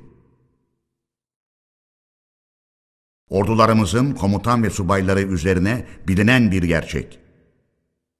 Yıllarca yurdun çeşitli savaş alanlarında komuta ettiğim ordularımızın üst subay ve subayları ile ilgili olan ve öteden beri bildiğim bir gerçeği yüz sekseninci kez de olsa işitmiş olmaktan elbette çok sevinç duymuştum. Efendiler, savaş alanında verilecek buyruğu bekleyen Doğu ordumuz yirmi sekiz Ekim bin dokuz yüz yirmi günü Kars üzerine yürümeye başladı. Düşman karşı koymaksızın Kars'ı bıraktı. otuz Ekim'de ordumuz Kars'a girdi. yedi Kasım günü birliklerimiz Arpaçay'ına dek olan bölgeyi ve Gümrüğü ele geçirdi. Ermeniler altı Kasım'da savaşı bırakmak ve barış yapmak için bize başvurmuşlardı. Biz de ateşkes anlaşması ile ilgili maddeleri Dışişleri Bakanlığı aracılığı ile sekiz Kasım'da Ermeni ordusuna bildirdik. yirmi altı Kasım'da başlayan barış görüşmeleri iki Aralık'ta sona erdi ve iki üç Aralık gecesi Gümrü Antlaşması imzalandı. Ulusal hükümetin yaptığı ilk antlaşma, Gümrü Antlaşması. Efendiler, Gümrü Antlaşması ulusal hükümetin yaptığı ilk antlaşmadır. Bu antlaşma ile düşmanlarımızın ta Haşit Vadisi'ne dek olan Türk ülkelerini kendisine bağışlamayı tasarladıkları Ermenistan, Osmanlı Devleti'nin bin sekiz yüz yetmiş yedi savaşında yitirmiş olduğu yerleri bize ulusal hükümete bırakarak aradan çekilmiştir. Doğudaki durumlarda önemli değişiklik olması yüzünden bu antlaşma yerine daha sonra yapılan on altı Mart bin dokuz yüz yirmi günlü Moskova Antlaşması ile on üç Kasım bin dokuz yüz yirmi bir günlü Kars Antlaşması geçmiştir. Efendiler, gene o bölgede bulunması dolayısıyla Gürcistan ile olan ilişkimizden ve aramızda geçen olaylardan da kısaca bilgi vereyim. bin dokuz yüz yirmi yılı Temmuz'unda Batum'u İngilizler boşaltınca Gürcüler hemen ele geçirdiler. Bu durumu Brest-Litovsk ve Trabzon antlaşmalarına aykırı olduğundan kabul etmeyeceğimizi yirmi beş Temmuz bin dokuz yüz yirmi'de bildirmiştik. sekiz Şubat bin dokuz yüz yirmi'de Ankara'da güven mektubunu sunmuş olan Gürcü elçisi ile de Türkiye-Gürcistan antlaşması için görüşme başlamıştı. En sonu yirmi üç Şubat bin dokuz yüz yirmi'de verdiğimiz kesin süreli bir nota üzerine Ardahan, Artvin ve Batum'un bize bırakılması kabul edildi. Bundan on beş gün kadar sonra Batum'a girdik. Bu yerlere Türkiye'ye katılmayı dört gözle bekleyen halkın alkışları arasında girildi. Daha sonra Moskova Antlaşması gereğince Batum boşaltıldı. Ama ele geçirdiğimiz öteki yerlerin ana yurda bağlılığı pekiştirildi. Trakya'daki durum. Efendiler, o günlerdeki Trakya durumuna da hep birlikte göz gezdirelim. Doğu Trakya'da Anadolu ve Rumeli Müdafaa-i Hukuk Cemiyeti, Trakya Paşaeli Merkez Kurulu bir kurultay topladı ve bu kurultay Trakya'nın yönetimini Trakya Paşaeli Merkez Kurulu'na verdi. Trakya'da Kolordu komutanı bulunan Cafer Tayyar Bey, Cafer Tayyar Paşa bu merkez kurulunun üyesi olmakla birlikte Edirne milletvekili olarak da meclisimize üye seçilmişti.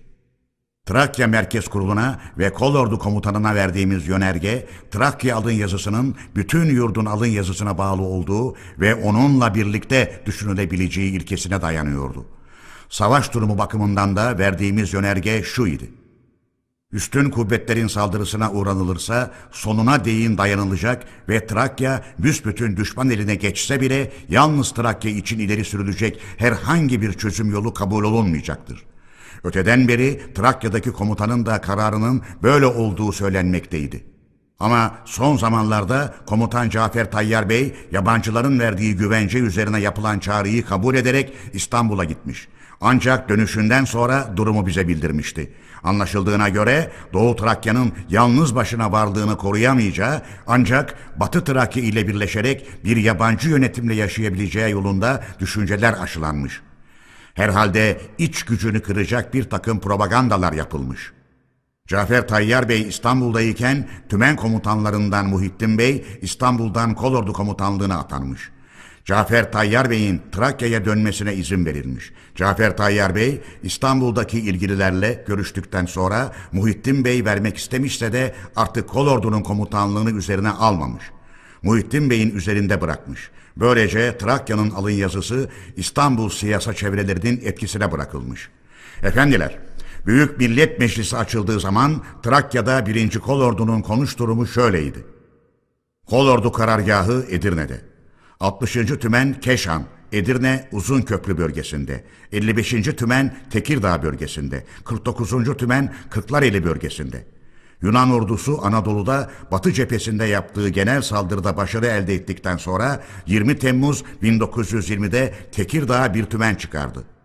Tekirdağ bölgesinde çok dağınık bir durumda bulunan elli beşinci Tümen toplanmaya vakit bulamadan Yunan Tümeni Edirne doğrultusunda yürümeye başladı. Batı Trakya'dan Meriç'i geçerek saldırmak isteyen Yunan kuvvetleri o bölgedeki altmışıncı Tümen'e komuta eden Cemil Bey'in, İçişleri Bakanı Cemil Bey ve on beş Haziran'da kuvvetleriyle Edirne'ye gelmiş bulunan ve Edirne Karaağaç istasyonu arasında çetin savaşlar yapmış olan Şükrü Naili Bey'in, Şükrü Naili Paşa uyanık davranmaları ve direnmeleri üzerine durduruldu ve ilerlemesi önlendi.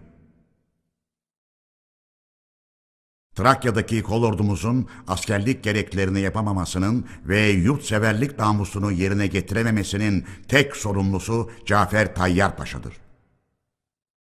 Edirne doğrultusunda serbestçe ilerlemekte bulunan düşman tümenine karşı bütün birinci Kolordu kuvvetlerini toplayıp tedbir alacak komutanın, Kolordu Komutanı Muhittin Bey'in ne yaptığını bilmiyorum. Yalnız elde ettiğim bilgiye göre Cafer Tayyar Bey kendi kuvvetleriyle ilişki kuramayarak Havza yakınlarında atla dolaşırken düşmana tutsak olmuştur. Ondan sonra komuta ve yönetimden yoksun kalan birinci kolordumuz büsbütün dağıldı. Birliklerin bir kısmı tutsak oldu ve bir kısmı da Bulgaristan'a sığındı. Sonuç olarak Trakya baştan başa Yunanlıların eline geçti. Ne yazık ki birinci Kolordu Komutanı'ndan ulusun istediği ve beklediği sağgörünün, uyanıklılığın ve özverinin belirtisini göremedik. Efendiler, Trakya'nın özel ve güç durum ve koşul içinde bulunduğu kuşkusuzdu. Ama bu özellik ve güçlükler hiçbir zaman Trakya'daki kolordunun askerliğin gereklerini ve yurtseverlik ödevini yapmasına engel olamazdı. Eğer bu yapılmamış ise ulus ve tarih karşısında bundan tek sorumlu Cafer Tayyar Paşa'dır. Tarihte bütün bir ülkeyi çok üstün düşman kuvvetleri karşısında son avuç toprağına değin karış karış, yiğitçesine ve namuslucasına savunmuş ve yine varlığını koruyabilmiş ordular görülmüştür. Türk ordusu o nitelikte bir ordudur. Yeter ki ona komuta edenlerde komuta edebilmek niteliği bulunsun. Efendiler, komutanlar askerlik görev ve gereklerini düşünürken ve uygularken kafalarını siyasa düşüncelerinin etkisi altında bulundurmaktan sakınmalıdırlar. Siyasal durumun gereklerini düşünen başka görevliler bulunduğunu unutmamalıdırlar.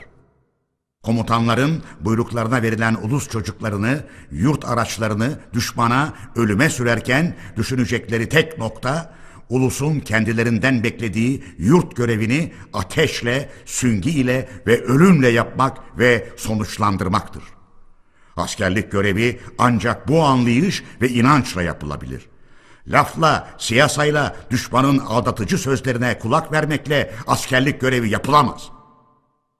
Komutanlık görev ve sorumluluğunu yüklenecek kadar omuzlarında ve özellikle kafasında güç bulunmayanların acıklı sonuçlarla karşılaşmalarından kaçınılamaz. Efendiler, bir komutanın tutsak olması da suç sayılmayabilir. Ancak askerlik görev ve gereklerini yapıp uygulamakta elindeki kuvveti sonuna dek, son süngü ve son soluğa dek kullandıktan sonra kanını akıtmak fırsatını bulamaksızın düşman eline düşerse. Efendiler, bütün ordusu üstün düşman ordusu karşısında yenilip kendiliğinden geri çekilirken kılıcını çekip tek başına atını düşman başkomutanının çadırına sürerek ölüm arayan Türk komutanları görülmüştür. Bir Türk komutanının ordusunu kullanmaksızın herhangi bir kötü rastlantı ve mutsuzluk sonucu da olsa düşmana tutsak olmasını biz suç saymazsak da tarih bunu hiç bağışlamaz ve bağışlamamalıdır. Türk devrim tarihinin gelecek kuşaklara ileteceği sözler ve uyarmalar işte budur. İkinci Konya Ayaklanması. Muhterem efendiler, Anadolu ortasında çıkartılan iç ayaklanmaların Yunan ordusu karşısında bulunan kuvvetlerimiz ve yaptığımız düzenleme üzerindeki kötü etkileri düşmanlarca umulan sonucu vermedi. Savunma kuvvetlerimiz üzerinde doğrudan doğruya etki yaparak cephemizi yıkma amacını güden çeşitli davranışlarla birlikte cepheye yakın bölgelerde de halkı ayaklandırmak düşmanların önem verdikleri bir sorun idi. İstanbul bu yolda öteden beri çalışmaktaydı. Zeynel Abidin Partisi'nin Konya ve dolaylarında çıkartmaya çalıştığı ayaklanma artık bin dokuz yüz yirmi yılı Ekim ayı başında çıkartıldı. Delibaş adında bir haydut beş yüz kadar asker kaçağını başına topladı. iki üç Ekim bin dokuz yüz yirmi gecesi Çumra'yı bastı. üç Ekim sabahı da Konya'ya girdi ve hükümete el koydu. Konya valisi Haydar Bey ve komutan Avni Bey, milletvekili Avni Paşa, Konya'da bulunan pek az sayıda er ve jandarma ile Alaaddin Tepesi'nde ayaklananlara karşı anılmaya değer bir yiğitlikle savunmada bulundular. Ama ayaklananların çokluğu ve her yönden saldırmaları karşısında onların eline düştüler. Gene o günlerde Beyşehir ve Akşehir ilçelerinde görevli olarak dolaşan asker kurullarımızı oralardaki ayaklananlar görev yapmaktan alıkoydular. Ilgın ilçesinin Çığıl köyü yakınında toplanan üç yüz kadar ayaklanıcı da öğüt vermeye giden kurula ateş etti. Ayaklananlar Konya güneyinde Karaman ilçesinde de toplanmaya başladılar. Karapınar ayaklananların eline düştü. Efendiler, bu ayaklanmalara karşı Afyonkarahisar'dan ve Kütahya'dan gönderdiğimiz Derviş Bey, Kolordu Komutanı Derviş Paşa, komutasındaki kuvvetler Konya kuzeyinde meydan istasyonu yakınında ayaklananlarla karşılaştı. Ankara'dan da bir süvari alayı ve bir dağ topu ile o zaman İçişleri Bakanı bulunan Refet Bey komutasında gönderilen kuvvet, meydan istasyonundan ilerleyen Derviş Bey kuvveti ile birleşti. Adana cephesinden de bir kuvvet Karaman'a doğru gönderildi. Konya üzerine yürüyen kuvvetler ayaklananlarla birkaç çarpışmadan sonra altı Ekim bin dokuz yüz yirmi'de Konya'yı kurtardı. Oradan kaçan ayaklanıcılar Koçhisar, Aksiki, Bozkır ve Banavgat yönlerine doğru gittiler. Ayaklanıcıların başka bir parçası da Afyonkarahisar'la Konya arasında Kadınhan ve Ilgın'ı ele geçirdiler. Bu bölgeye de Batı cephesinden Yarbay Osman Bey komutasında bir kuvvet gönderildi. Osman Bey Birliği, Ilgın, Kadınhan, Çığıl ve Yalvaç'taki ayaklanmaları bastırdı. Güneyden gelen kuvvetimiz Karaman'ı kurtardı. Ayaklanma bölgesinde ayaklanıcıları tepelemeyi başaran kuvvetlerimiz Bozkır, Seydişehir ve Beyşehir'de ayaklanıcılardan temizledi. Her yerde ayaklanıcıların döküntülerinden kimileri bize sığındılar, kimileri de Antalya ve Mersin yönlerine doğru kaçtılar. Delibaş, Mersin bölgesinde Fransızlara sığındı. Muhterem efendiler, Yeşil Ordu örgütünden söz ederken açıklamıştım ki düşmana karşı kurulacak kuvvetler konusunda karşıt iki görüş çarpışmaya başlamıştı. Bizim tuttuğumuz düzenli ordu kurma görüşüne karşıt olarak çete diyebileceğimiz bir çeşit örgüt kurma görüşüne genel bir akım vermek için çalışıyorlardı.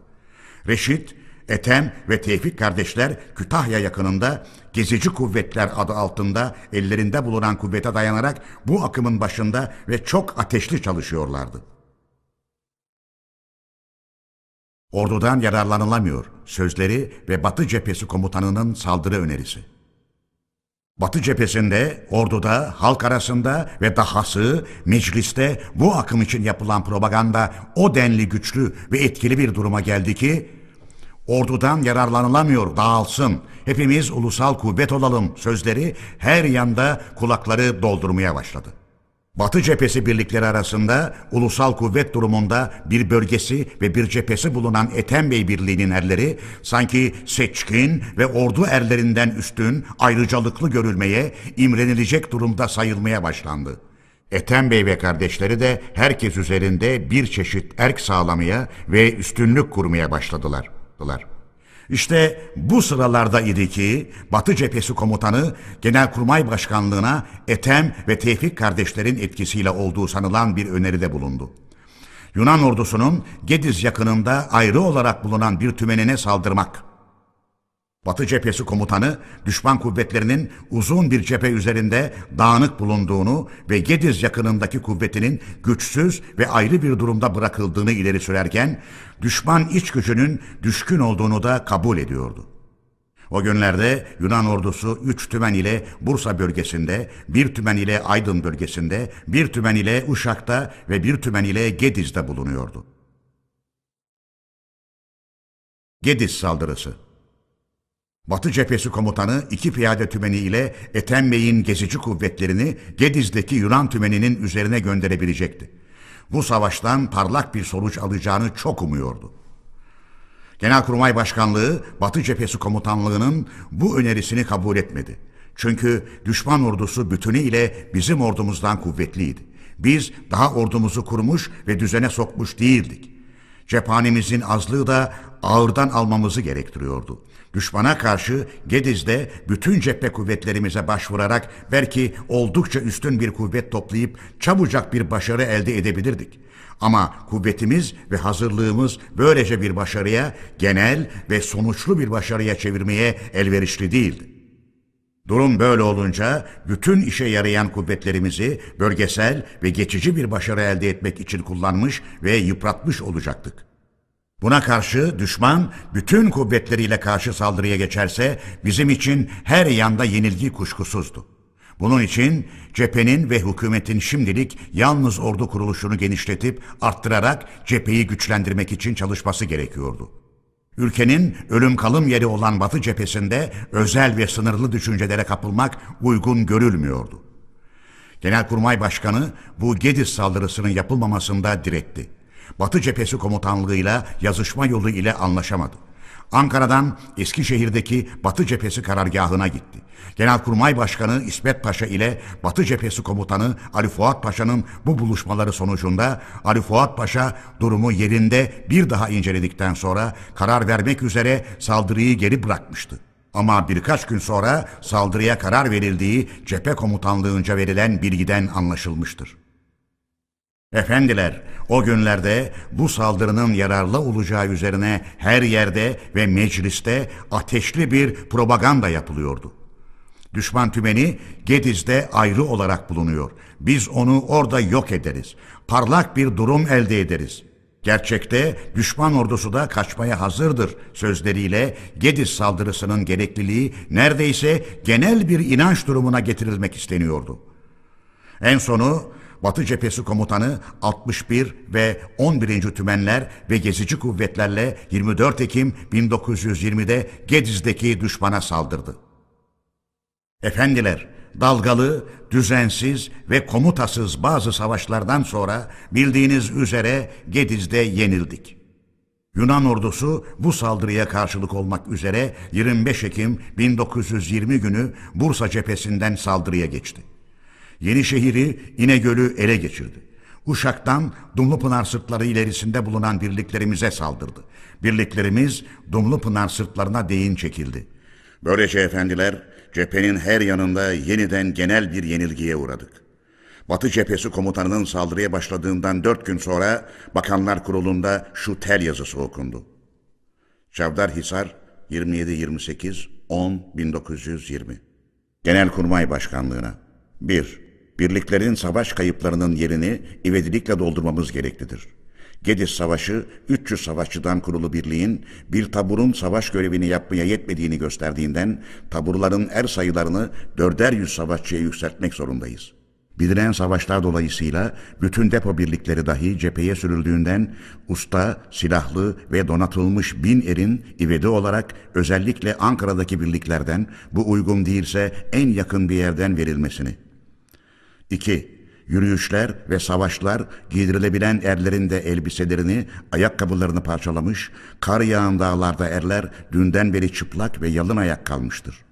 Cephe komutanlığı vekilliği elinde hiçbir şey olmadığından özellikle kaput, ayakkabı, pamuklu, elbise, yelek, kuşak, kısacası havanın etkilerinden korumak için ne verilmek gerekse on beş bin üzerinden tez elden gönderilmesini önemli buyruklarınıza sunarım. Milli Savunma Bakanlığı'na, Genelkurmay Başkanlığı'na ve bilgi için Cephe Komutanlığı Vekilliği'ne yazılmıştır. Batı Cephesi Komutanı Ali Fuat. Efendiler, Batı Cephesi Komutanı Ali Fuat Paşa'nın daha Gediz Savaşı'nın yapılmakta bulunduğu bir sırada okuduğumuz bu tel yazısı kapsamının özellikle bunda sezilen anlamın ve anlayışın pek çok dikkate değer görülmesi olağandır sanırım. Askerin durumu, kuvvetimizin sayısı, hazırlığımızın ölçüsü, bütün yurtta her bakımdan gereksindiğimiz kaynakların gücü ve yeteneği elbette bu telin yazılışından üç gün önce Batı Cephesi Komutanlığı'nca biliniyordu. Üç gün önceye değin her şey vardı da Gediz Savaşı'nın yapıldığı üç beş gün içinde mi yok olmuştu? Bilinen bütün gerçeklere karşın Batı Cephesi Genelkurmayca mı saldırıya zorlanmıştı? Söz konusu tel yazısı Bakanlar Kurulu'nda okunduktan sonra altına şu çıkma yazılmıştı. Bakanlar Kurulu'nda okundu. İleri sürülen nedenler ve olaylar akla yatkın bulunmadı. Elbette gerekli yardım yapılacaktır. Üçüncü alaydan tasarlanan kuvvet gönderilecektir. İsmet. Çerkez Ethem ve kardeşlerinin çıkardığı dedikodular. Efendiler, her başarısızlığın sonunda bir takım dedikoduların yayılması beklenmelidir. Gediz savaşlarından sonra da genel durum acıklı bir görünüş alınca her yerde dedikodu ve haklı haksız yergiler başladı. Kimileri, özellikle gezici kuvvetler, Ethem ve kardeşleri bütün suçu cephe komutanına ve savaşa katılan tümenlere yükleterek kendilerinin güç durumda bırakılmış oldukları yolunda propaganda yaptırıyorlar ve ordu komutanı yanılgılarını kapatmak için suçu bize yüklüyor diyorlardı. Ordu da gezici kuvvetlerin hiçbir iş yapmadığını, yapmaya da gücü yetmediğini ve savaşta verilen buyruklara uymadığını, her zaman tehlikeden uzak bulunduğunu ileri sürüyor ve tanıtlıyordu. Efendiler, bıraktığım yerden yine açıklamalarıma başlamak üzere küçük bir olayı burada bilginize sunmama izin vermenizi rica edeceğim. Bilirsiniz ki Büyük Millet Meclisi'nin kuruluşu sırasında korulan ilkelere göre Bakanlar Kurulu adı verilen hükümetin üyeleri doğrudan doğruya ve ayrı ayrı meclisçe seçiliyordu. Ve bu yöntem dört Kasım bin dokuz yüz yirmiye değin uygulandı.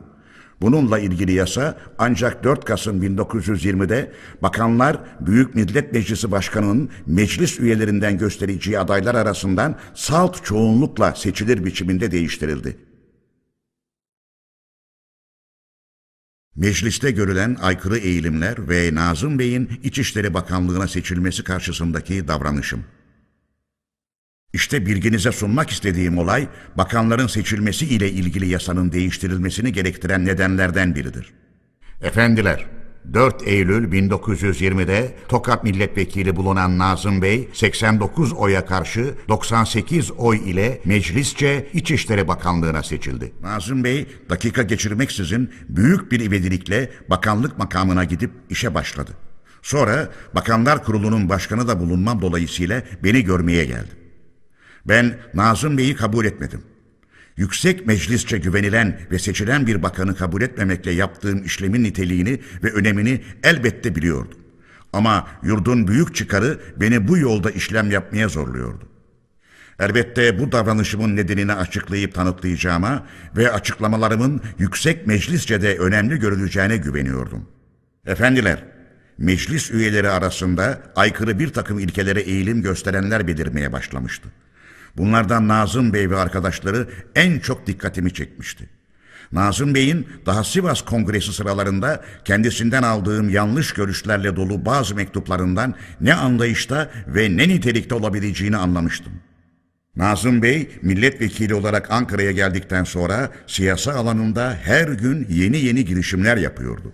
Kurulmaya başlayan her siyasal grup ile ilişki kurma fırsatını kaçırmıyordu.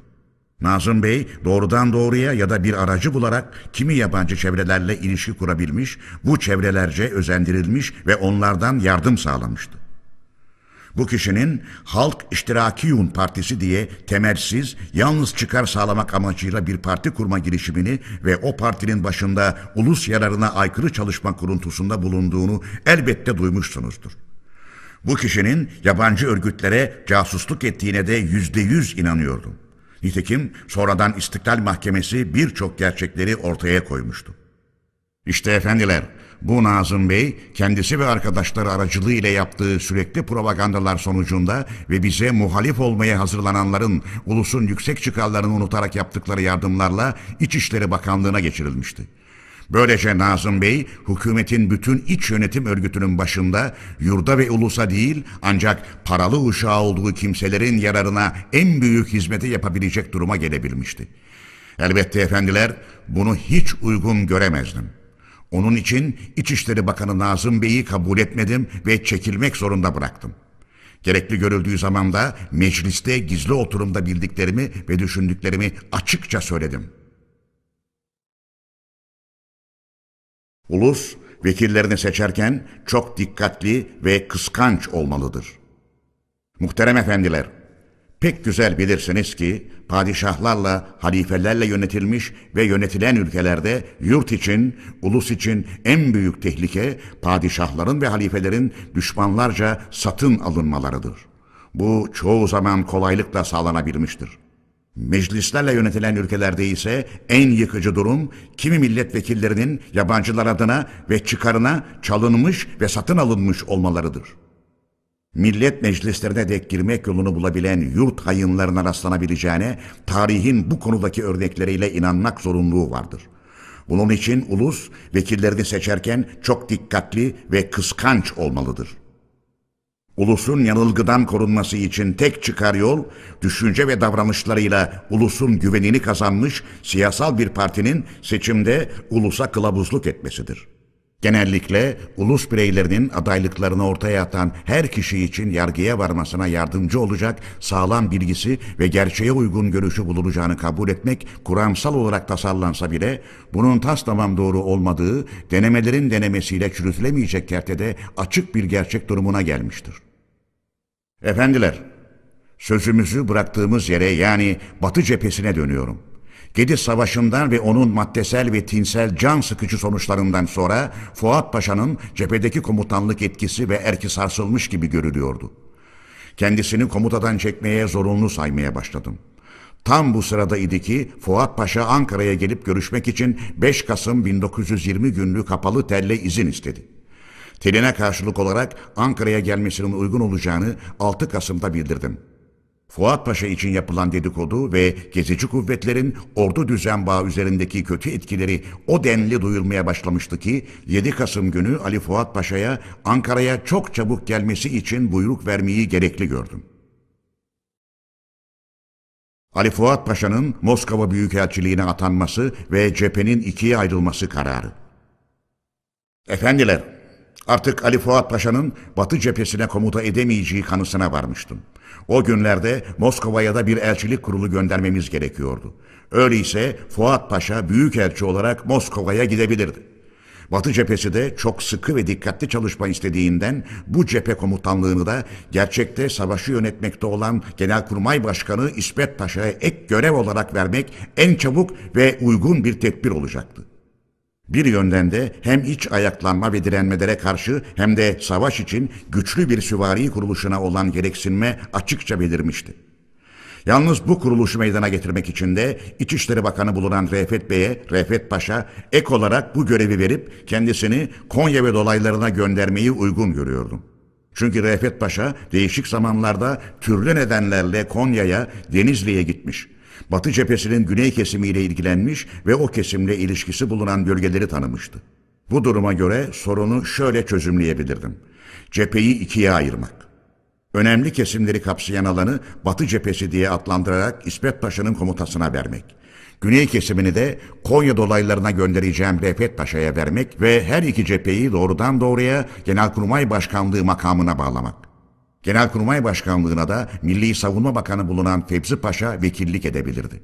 Fuat Paşa zamanında cepheden Sivas'a dek uzanan yerlerde geri bölgesi vardı. Fuat Paşa bu bölgeyi yönetebilmek için de bir cephe komutanlığı vekilliği makamı kurmak zorunda kalmıştı. Bunun olağan dışı olduğu ve uygulanamayacağı besbelliydi. Bundan dolayı yeni düzenlemede bu geri bölgesini de bir parçasını tamamlama alanı olarak cepheye bıraktıktan sonra Milli Savunma Bakanlığı'na bağlamak gerekirdi. İsmet Paşa'nın bir süre için Genelkurmay Başkanlığından ayrılmaması, ordunun düzene sokulmasında ve hazırlanmasında çabukluk sağlamak için yararlı görüldüğü gibi, Refet Bey'in de İçişleri Bakanlığı görevini geçici olarak üzerinde bulundurması, özellikle bölgesi içinde güvenlik sağlaması ve halktan hayvan ve gereç toplayarak kurmak zorunda bulunduğu süvari birliklerini çarçabuk kurması için gerekliydi. İvedilikle düzenli ordu ve büyük süvari birlikleri kurmak ve düzensiz örgüt düşünce ve siyasasını yıkmak kararı. Efendiler, sekiz Kasım bin dokuz yüz yirmi'de Fuat Paşa Ankara'ya geldi. Karşılamak için ben de istasyonda bulunuyordum. Fuat Paşa'yı omuzunda bir filinta olduğu halde ulusal kuvvetler kılığında gördüm. Batı cephesi komutanına bu kılığı benimseten düşünce ve anlayış akımının bütün Batı cephesi üzerinde nedenle aşırı bir etki yapmış olduğunu anlamakta artık duraksamaya yer kalmamıştı. Onun için Fuat Paşa'ya kısa bir gerekçeden sonra yeni alabileceği görevi söyledim. Beğenerek kabul etti. O günün gecesi İsmet ve Refet Paşaları çağırarak yeni durumu ve görevlerini kararlaştırdık. Kendilerine verdiğim kesin yönerge çarçabuk düzenli ordu ve büyük süvari gücü meydana getirmek idi. Böylece bin dokuz yüz yirmi yılı Kasım'ının sekizinci günü düzensiz örgüt düşüncesini ve siyasasını yıkmak kararı iş ve uygulama alanına konulmuş oldu. Görünüşte yumuşak sanılacak bir siyasayla içeriden bizi çökertme girişimi. Muhterem efendiler, burada biraz durarak gözlerimizi İstanbul'a çevirelim. Damat Ferit Paşa hükümetinin her türlü düşmanlarla ortak olan silah ile sonuç almak planı uygulamada başarılı olamamıştı. İç ayaklanmalara karşı direndik ve savaştık. Yunan saldırısı en sonu bir kesimde durdu. Yunanlıların ondan sonraki saldırıları da ancak bölgesel oldu. İç ayaklanmalar ve Yunan cephesi için sağlam karşı tedbirler almakta olduğumuz görülüyordu.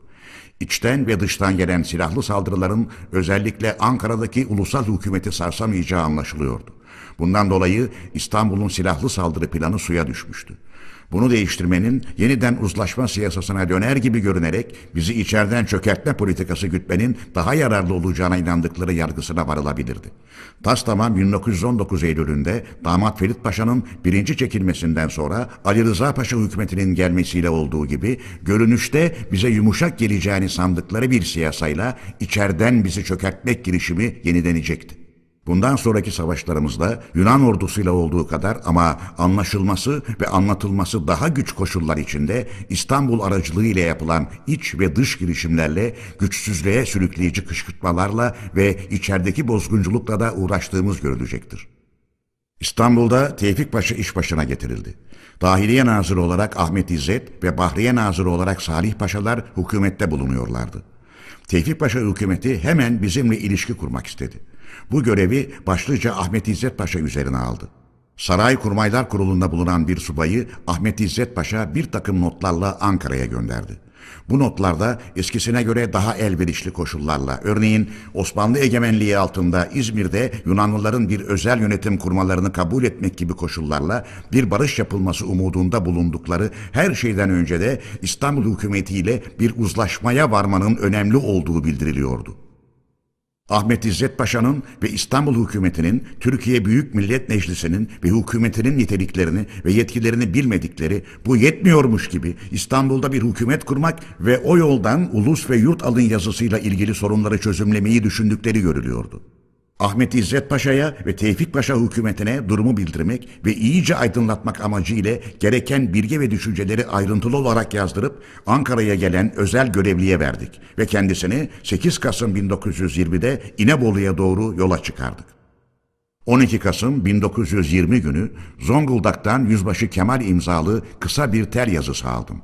Bunda kapalı bir teli çekmek üzere İstanbul'dan gönderildim deniliyordu.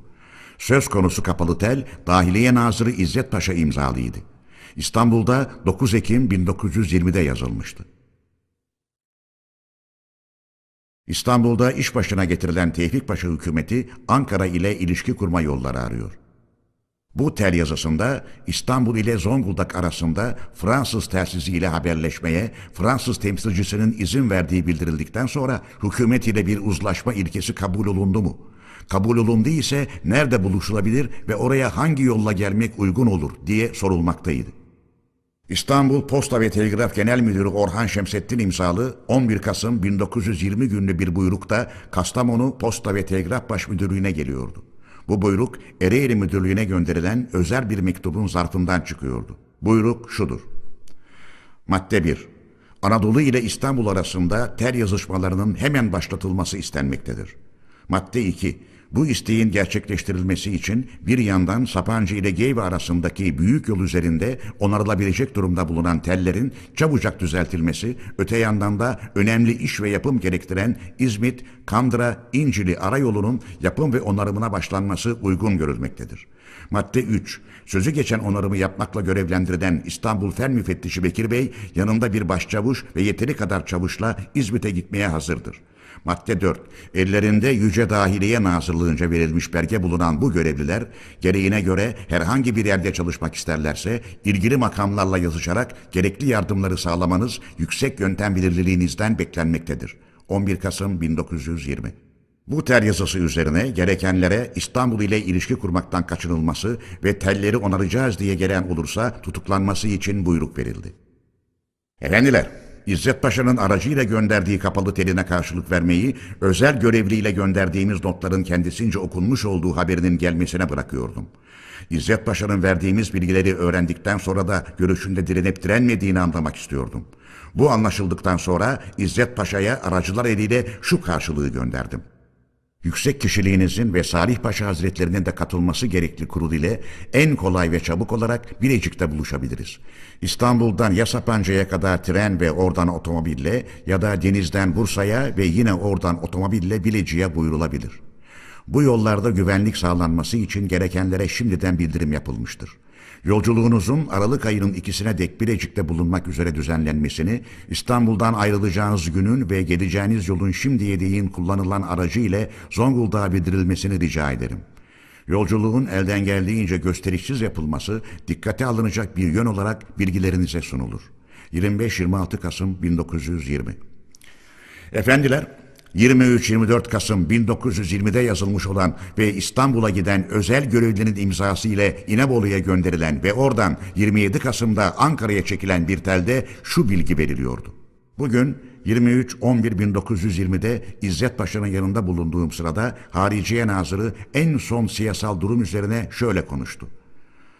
Yeni gelen İngiliz elçisi Ermenistan, Gürcistan ve bir süre sonra İzmir'le ilgili önemli sorunlarda Osmanlı hükümeti yararına bir çözümün sağlanacağını söylemiş. Bu elverişli durumdan yararlanarak ülkenin geleceğini güven altına almak için çalışılmalı ve bu fırsat kaçırılmamalıdır. Eğer Ankara zaman kazanmak isteğindeyse bile bir ilişki kurarak aşağıdaki kararlar birlikte alınmalıdır. Sözü geçen telde şunlar da bildiriliyordu. İzzet Paşa, kendisine gönderdiğimiz özetteki şimdiye dek yapılan savaşların bugün bağışladığı ve sağladığı elverişli durumlardan yararlanmak ödevimizdir cümlesine dayanarak, eğer Anadolu gönderilecek kurulu kabul etmezse doğrudan doğruya benimle görüşerek amacımızı kendimiz kararlaştırmalıyız. Bunu da kabul etmezlerse söz konusu cümledeki görüşten vazgeçildiği anlaşılacağından artık hükümette bulunmayarak çekileceğim demiş. Ve istersek İstanbul'un nasıl karşılayacağını düşünmeyerek kendisinin de Anadolu'ya geleceğini söylemiş. Efendiler, gene bu telde İstanbul basınında İzzet Paşa'dan alındığı bildirilen şu demecinde yayımlandığı yazılıydı. Hükümetin Anadolu'ya bir özel görevli göndermesi Ankara'dakilerle bir ilişki kurup kurulamayacağını anlamak içindi. Geri gelen görevli bu ilişkinin kurulabileceğini anlattı ve yazışmalar da yapıldı. Elbette gereğini yapmaya çalışacağız. Böyle bir demecin Anadolu'nun görüşüne uygun olamayacağı ve yalanlanması gerektiği bildirilmiş ise de bunu İstanbul hükümeti uygun bulmamış. Bununla birlikte İzzet Paşa Tercüman-ı Hakikat gazetesine şu demeci de vermiş. Ülkenin yüksek çıkarları şimdilik bu konuda basının susmasını gerektiriyor. Bundan dolayı bir iki gün daha demeç veremeyeceğim. Efendiler, Tevfik Paşa, Ahmet İzzet Paşa, Salih Paşa zamanın büyük adamları gibi tanınmışlardı. Ulus bunları akıllı, tedbirli, uzak görüşlü biliyordu. Bunun için damat Ferit Paşa çekilip de yerine önderleri bu kişiler olan bir hükümet iş başına gelince herkeste türlü türlü umutlar uyandı. Tevfik Paşa hükümetinin hemen Ankara ile ilişki araması üzerine kamuoyunca kendisinin temiz yürekli olduğu yargısına varılmaması için bir neden de düşünülemezdi. Herkes Tevfik Paşa hükümetinin iş başına gelmesini uğurlu saydı. Bu hükümetin ülkenin ve ulusun en üstün çıkarlarını sağlama yollarını ve araçlarını bulmadan iş başına gelmiş olmasını kabul etmek ve ettirmek gerçekten güç idi. Özellikle kendileri de İstanbul siyasa çevrelerinde ve basında kullandıkları dille kamunun yargısını destekleyecek durum almış bulunuyorlardı. Bilecik buluşması kararlaştırılıyor. Biz gerçek durumun kamunun sanısı ve inanışı gibi olmadığına iyice inanıyorduk. Ama kamuoyunu inandırmaya yarayacak koşulları hazırlamadan İstanbul'un kurtuluş yolu olarak ileri sürdüğü uzlaşma ve buluşma önerilerini kabul etmemeyi uygun bulmadık. Onun için özellikle İzzet ve Salih Paşaların bulunacağı bir kurulla Birecik'te buluşmayı uygun gördük. Bu kişilerle görüştükten sonra kamunun bütün sanı ve inanışının temelsiz olduğunun anlaşılacağına kuşkum yoktu. Bir de her ne olursa olsun kamuoyunca yukarıda belirttiğim nitelikte tanınmış olan bu kişilerin İstanbul'da hükümet kurmalarının ulusal amaç için ne denli zararlı olduğu meydandaydı. Bunun için buluşmamızdan sonra da kendilerinin geri dönmelerine izin vermemek gerektiği bence olağandı. İşte bu düşünceler üzerine İzzet Paşa Kurulu ile Birecik'te buluşma kararlaştırıldı. Buluşma iki Aralık'ta değil beş Aralık'ta oldu. Efendiler, bu buluşmayı beklerken o güne değin cephede ve Ankara'da geçen olayları kısaca bilginize sunayım. Efendiler, hatırlarsınız ki İzzet Paşa'nın özel görevlisinin İnebolu üzerinden İstanbul'a gönderildiği sekiz Kasım bin dokuz yüz yirmi günü Fuat Paşa'nın Moskova elçiliği, İsmet ve Refet Paşaların da Batı cephesinde görevlendirilmeleri kararlaştırılmıştı. İsmet Paşa ertesi gün cepheye gitti. on Kasım'da göreve başladı. O zamanlar Ethem Bey'in yakın arkadaşı bulunan bir kişinin Eskişehir'den on üç Kasım bin dokuz yüz yirmi günlü bir kapalı telini aldım. Bu telde deniliyordu ki, Ethem Bey'in Fuat Paşa Hazretlerinin yanında Rusya'ya gideceği söylentisi cephedekiler ve geride bulunan halk arasında bir kötü düşünceye yorulmaktadır. Bu gibi kişilerin çevrenizden uzaklaştırılması yüksek kişiliğinizin diktatör olacağınız sanısını uyandırmıştır. Efendiler, gerçekten Ethem ve kardeşlerinin Türkiye'den uzaklaşmaları Türkiye'nin ve kendilerinin yararı ve esenliği bakımından uygun idi. Bu nedenle Fuat Paşa'ya kendileri isterlerse bunları da birlikte alıp uygun görülecek işlerde görevlendirebileceğini söylemiştim. Ethem Bey'in arkadaşının yazdığı bu telde bildirilenlerin yalnız arkadaşının düşüncesi ve gerçeğe uygun olduğu elbette kabul edilemezdi. Çünkü ne cephenin ve ne de halkın Ethem Bey'in Rusya'ya gönderilip gönderilemeyeceği işiyle ilgisi yoktu. Özellikle diktatör olmak istiyorum ama Ethem ve benzerleri engeldir, onun için bu gibileri uzaklaştırıyorum sanısından söz edilmesi büsbütün dikkatimi çekti. Ethem ve Tevfik kardeşlerin karşıcıl durum almaları. İsmet Paşa'nın cephede çalışmaya başlamasından sonra Ethem Bey hastalığını ileri sürerek Ankara'ya geldi ve burada uzun süre oturdu. Onun cephede bulunmadığı zamanlarda kardeşi Yüzbaşı Tevfik Bey, Ethem Bey'in vekili olarak gezici kuvvetlerin başında komutan bulunuyordu. Durumu gereği gibi aydınlatabilmek için bir olaylar zincirinin kimi temel noktalarını belirtmek uygun olur. Gezici Kuvvet Komutanlığı, Karacaşehir'de kendine bağlı olmak üzere gizlice Karakeçili adında bir birlik kurmuştu. Bundan Batı Cephesi Komutanlığı'nın bilgisi yoktu. Böyle bir birliğin var olduğu on yedi Kasım bin dokuz yüz yirmi'de bir rastlantı ile öğrenildi. Cephe komutanlığının bu birlikle ilgili bilgiler vermesi ve birliğin denetlemeye hazır bulundurulması yolundaki buyruğunu Ethem Bey yerine getirmedi. Cephe komutanlığının sivil işlere, geri hizmetlere karışılmaması için verdiği genel buyruğa aykırı olarak Gezici Kuvvet Komutanlığı Kütahya bölgesinde her şeye karışmayı ve zorbalığı arttırdı. Cephe komutanı Ethem Bey, Gezici Kuvveti'nin öteki Gezici Kuvvetlerden ayırt edilmesi için birinci Gezici Kuvvet adıyla adlandırılmasını buyurmuşken, Ethem Bey ve kardeşi bunu dikkate almak şöyle dursun, bu buyruğa karşın kendi kendine bütün Gezici Kuvvetler ve Kütahya Bölgesi Komutanı biçiminde bir komutanlık ortaya çıkardı. Görülüyor ki Ethem Bey ve kardeşleri buyrukları altındaki birlikleri denetlettirmiyorlar ve verilmemiş yetki ve sanları kendi kendilerine takınıyorlardı. Bütün Gezici Kuvvetler Komutan Vekili Tevfik imzasıyla yirmi bir Kasım bin dokuz yüz yirmi'de cephe komutanlığına gelen bir raporda on üçüncü Düşman Tümeni'nin Emir Fakılı, İlyas Bey, Çardak, Umur Bey üzerinden gelmekte olduğu, kendi bölgesinde bulunan Gördesilerin düşman askerini çağırdıkları yolunda bilgi vardı. Oysa gerçekte ne Düşman Tümeni ilerliyordu ve ne de Türk halkın düşmanı çağırdığı vardı. Bu bilgilerin özel amaçlarla verildiği anlaşılacaktır. Müslüman halkın düşmanı çağırması yalnız bir nedenle açıklanabilirdi ki o da bizden kıyım ve baskı görecekleri sanısına kapılmış olmalarıdır. İşte cephe komutanı durumu bu yönden inceleyerek verdiği genel buyrukta demişti ki, savaş bunluğu sırasındaki kızgınlıkların etkisiyle zorbaca tedbirler almak kesin olarak önlenmelidir. Hayınlığı nedenli gerçek olursa olsun hiçbir köy yakılmayacak, halktan hiçbir kimse, hiçbir birlikçe, hiçbir suçtan ötürü asılmayacaktır. Casusları ve başka hayınlıkları anlaşılmış adamların gözaltında istiklal mahkemelerine gönderilmeleri gerekir. Bütün Gezici Kuvvetler Komutan Vekili Tevfik Bey bu buyruğa da karşı geldi. Efendiler, düşman kuvvetlerini toplu bulundurmak amacıyla yaptığı düzenleme yüzünden Gezici Kuvvet Komutanlığı bölgesindeki kimi yerlerden çekilmişti. Buralarda sivil yönetim kuruluncaya değin halkın güvenlik içinde yönetilmesine yarayacak bir örgütün ivedilikle kurulması gerekiyordu. Bu nedenle jandarmalık yapmış erlerden ve iyi tanınmış kimselerden seçilerek yüz elli kişilik bir Sahra Jandarma Bölüğü ve Simav ve Dolayları Komutanlığı adıyla bir komutanlık kuruldu. Bu komutanlık belirlenen bölge içinde iç güvenlik işlerine bakacaktı.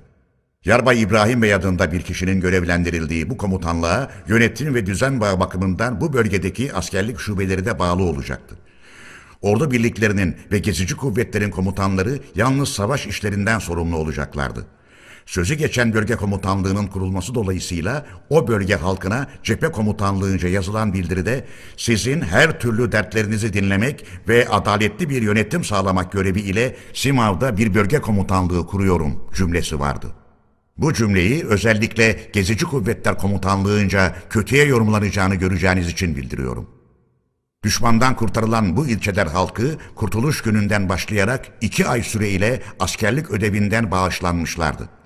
Bütün Gezici Kuvvetler Komutan Vekili Tevfik Bey bir takım nedenler ve düşüncelerle bu bölge komutanlığının kurulmasına da karşı geldi.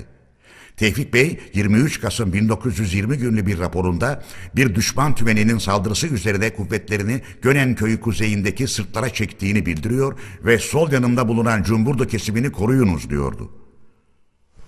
Düşmanın önemli bir saldırısı olmamıştır. Gezici Kuvvetler Komutanlığı'nın amacının ordu birliklerini cepheye sürdürüp kendi kuvvetlerini geride toplamak olduğu anlaşılmıştı. Cephe komutanı İsmet Paşa, Tevfik Bey'in verdiği bilgiyi doğru kabul ederek ilgililere gereken buyrukları vermiş olmakla birlikte kendisinden de saldıran düşman aşağı yukarı kaç top kullanıyor, Kuruköy'den yol boyunca Çamköy'e doğru bir düşman saldırısı olmuş mudur diye sordu ve Cumburdu Koya'nın İslamköy'üne doğru Güney Cephesi'nin komutanlığının korunması gerektiğini de bildirdi. Tevfik Bey yirmi dört Kasım bin dokuz yüz yirmi günü cephe komutanlığına çektiği telde bir takım iğneli sözlerden sonra ben kuzey ve güney cephelerinin her ikisinin de bir tek hükümetin buyruğu altında olduğunu sanıyordum. Madem ki değildir, beceriksizlik yüzünden boş yere burada yurt çocuklarını kırdırmayacağım. yirmi dört saate dek sol yanımız sağlamca korunmazsa gezici kuvvetleri Efendi Köprüsü yöresine çekeceğim. Bu konuda sorumluluğun kime düşeceğini hükümet bulsun efendim diyordu. Batı Cephesi Komutanı İsmet Paşa, Gezici Kuvvetler Komutanı'na karşılık verdi ve dedi ki, on ikinci Kolordu sol kanadınızdan kırk kilometre uzaktadır. Bundan başka geri çekilmiş olan düşmanı kesin saldırı ile ve zorla yerinden atmak görevi birliklerimize verilmemiştir. Bu duruma göre Gezici Kuvvetler düşmanı izleyen bağımsız bir süvari tümeni durumundadır. Düşmanın üstün kuvvetle saldırılarına karşı yalnız başına tedbirler alır ve düşman yerel ve önemli bir saldırıda bulundukça buna karşı kesin savaştan çekinir. Bu görevler süvari tümenlerine verilir. Güney cephesinde güçlü süvari birlikleri olmadığından sizin cepheniz süvari kuvvetleri verilerek genişletilemez. Güney cephesi gezici kuvvetlerle dış yandan karşılıklı olarak yalnız ilişki ve bağlantı sağlayabilir ve bu gereklidir. Sözün kısası cephemiz iyi yönetilmektedir vesaire vesaire. Efendiler, Batı Cephesi Komutanlığı elbette ordusunun bütçesini düzenleyecekti. Bu amaçla yirmi iki yirmi üç Kasım bin dokuz yüz yirmi'de bütün cephe birliklerinden düzgün birer sayım çizelgesi istendi. Cephe birliklerinin hepsinden karşılık geldi. Gezici kuvvetler istenilen sayım çizelgesini göndermedi. Bu konuda cepheden yapılan sorguya gelen karşılıkta Tevfik Bey diyordu ki, gezici kuvvetler ne bir tümen ne de düzgün bir kuvvet durumuna getirilemez. Bu serserilerin başına ne bir subay ne de hesap memuru konulamayacağı gibi kabul de ettirilemez. Çünkü subay gördüler mi Azrail görmüşçesine karşı geliyorlar. Bizim birliklerimizi Pehlivan Ağa, Ahmet Onbaşı, Sarı Mehmet, Halil Efe, Topal İsmail gibi adamlar yönetmektedirler.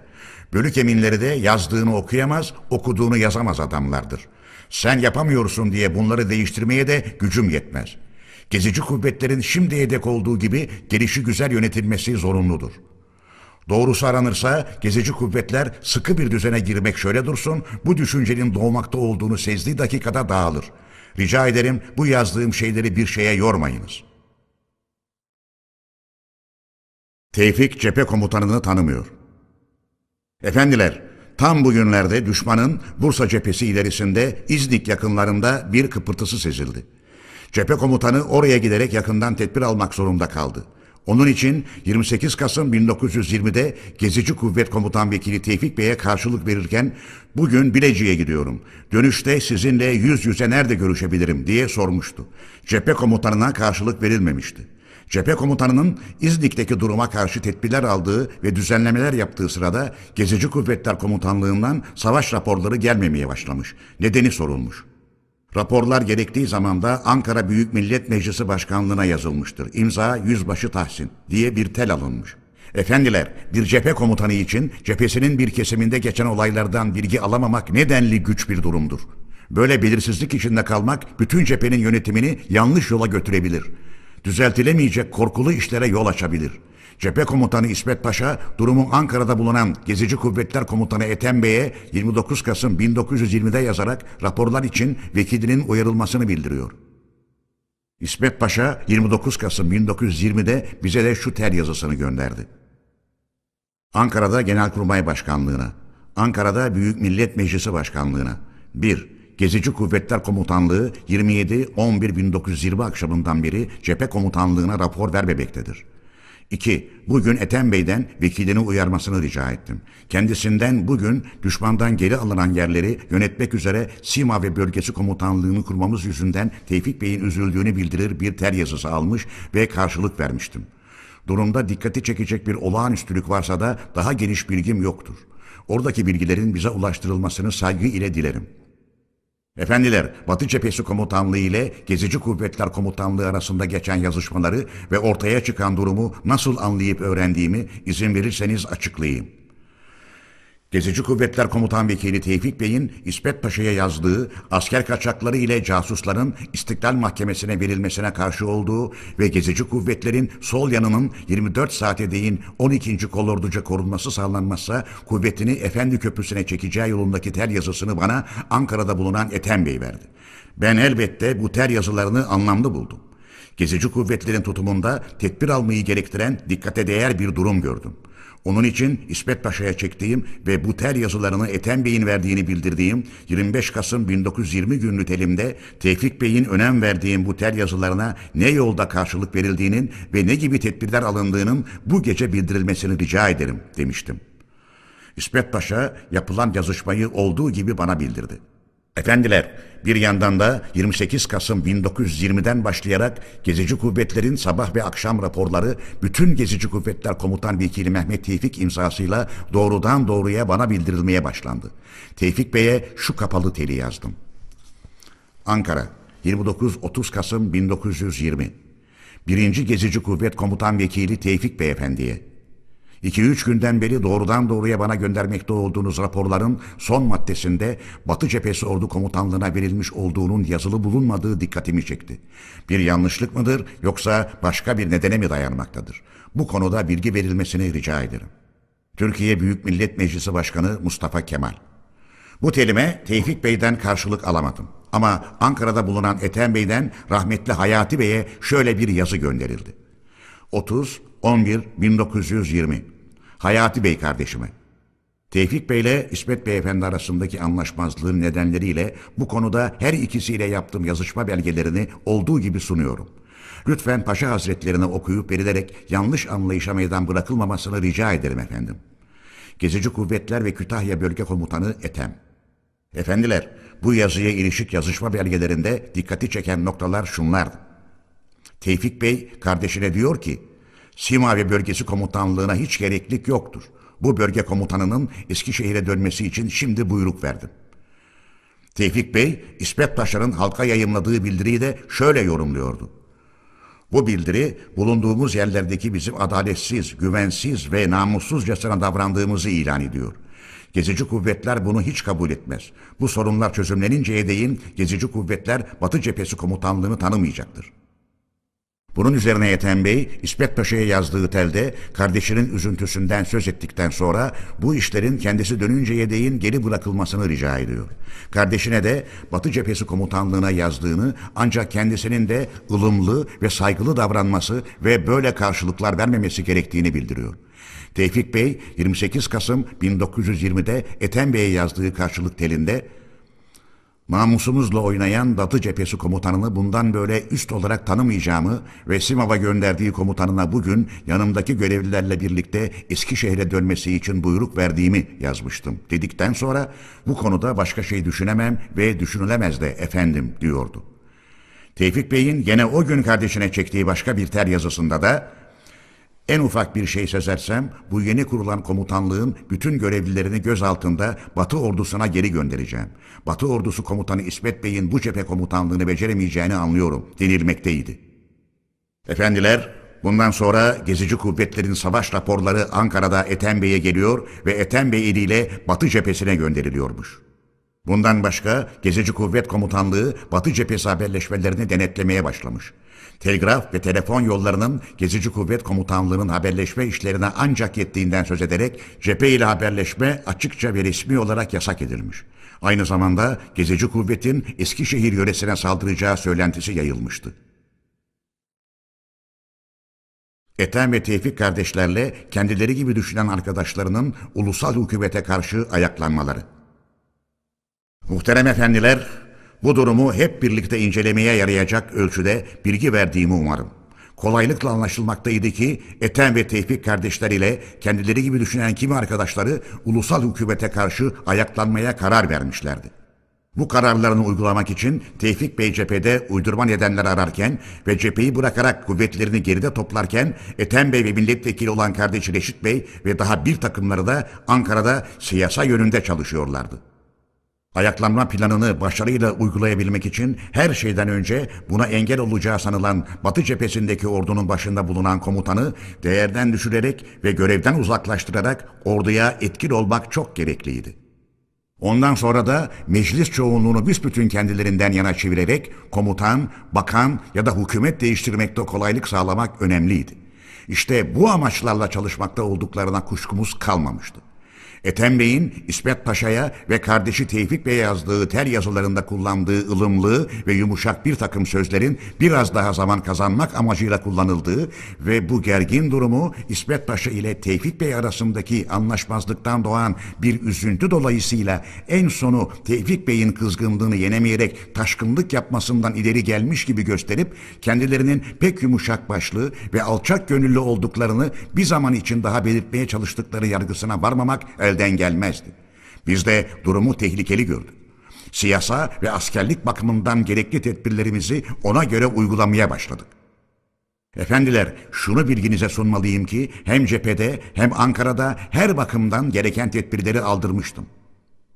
Ethem ve kardeşlerinin ayaklanmasından hiç çekinmiyordum. Ayaklanırlarsa bastırılıp cezalandırılabilecekleri de kuşkum yoktu. Onun için çok serin ve geniş davranıyordum. Elden geldiğince kendilerini öğütle yola getirmeye çalışmayı, bunda başarısızlığa uğrarsam kamuoyunca daha iyi anlaşılacak olan saldırganca davranışlarının gereğini yapmayı yeğliyordum. Bu düşünce iledir ki Ankara'da bulunan Ethem ve Reşit Beyleri ve kimi kişileri yanıma alarak Eskişehir'e gitmeye ve orada İsmet Paşa ile birleşerek yüz yüze konuşmaya ve anlaşmaya iki üç Aralık bin dokuz yüz yirmi'de karar verdim. Ethem Bey'in benimle birlikte gelmekten çekineceğini kestiriyordum. Oysa ne olursa olsun Ethem Bey'i birlikte alıp götürmek bence gerekliydi. Bunun için istese de istemese de Ethem Bey'i birlikte götürmek, gitmemekte direnirse ona göre davranılmak üzere gereken tedbirlerin alınması buyruğunu da vermiştim. Gerçekten ertesi gün Ethem Bey hasta olduğunu söyleyerek birlikte gelemeyeceğini bildirdi. Doktor Adnan Bey de Ethem Bey'in rahatsızlığının yolculuğa engel olduğunu söyledi. Üsteledim. En sonu üç Aralık bin dokuz yüz yirmi akşamı özel bir trenle Eskişehir'e gitmek üzere yola çıktık.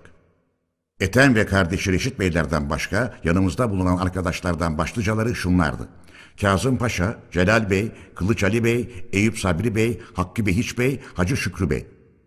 dört Aralık bin dokuz yüz yirmi sabahı erkenden, daha ben uykuda iken tren Eskişehir'e vardı.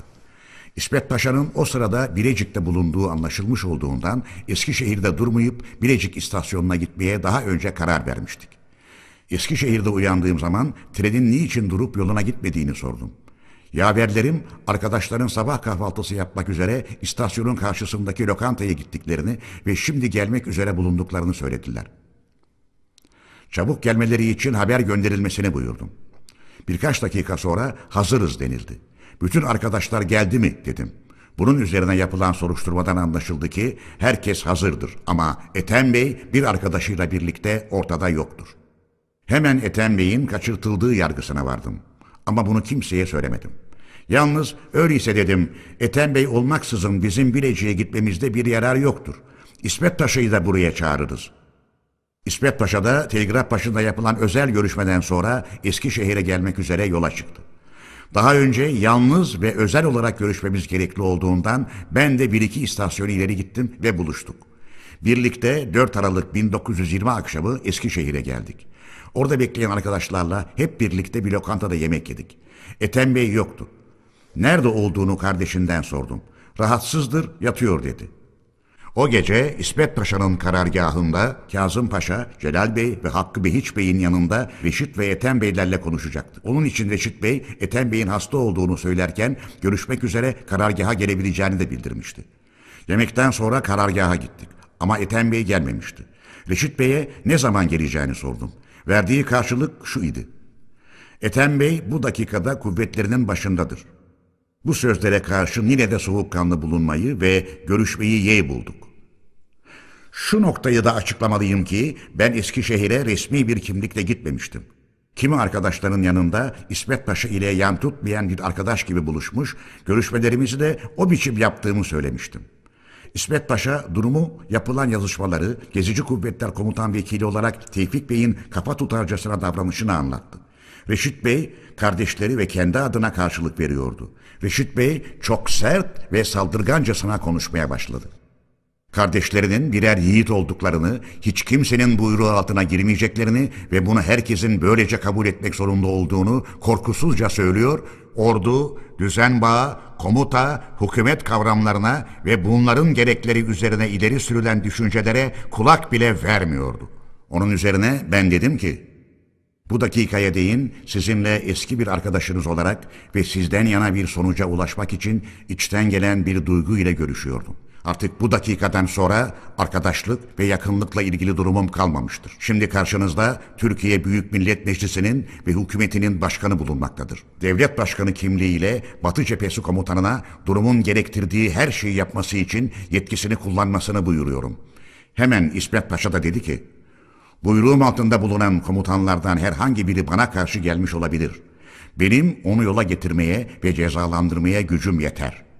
Bu konuda şimdiye dek kimseye karşı güçsüzlüğümden söz etmiş ve hiç kimsenin beni ilgilendiren bu görevi kolaylıkla yapmaya yardımcı olmasını rica etmiş değilim.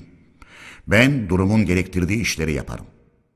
Benim ve İsmet Paşa'nın bu sıkı tutumumuz üzerine avazı çıktığınca bağırarak konuşmakta olan Reşit Bey hemen sığınır gibi bir durum aldı ve ileri gitmekte ivedi gösterilmemesini istedi ve kardeşlerinin yanına giderse bir çözüm yolu bulabileceğini söyledi. Bundan bir sonuç çıkmayacağı, amacının kardeşlerini uyarmak ve zaman kazanmak olduğu besbelliydi. Böyle olduğunu bile bile Reşit Bey'in bu önerisini kabul ettik. Ertesi gün İsmet Paşa'nın hazırlatacağı bir özel trenle Kütahya'daki kardeşlerinin yanına gitmesine izin verildi. Kazım Paşa'nın da Reşit Bey'le birlikte gitmesi uygun görüldü. Yola çıktılar. Bilecik buluşması.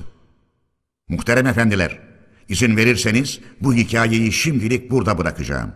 Gene o gün, yani beş Aralık bin dokuz yüz yirmi'de Bilecik istasyonunda bekleyen Ahmet İzzet Paşa kuruluna sözü getireceğim.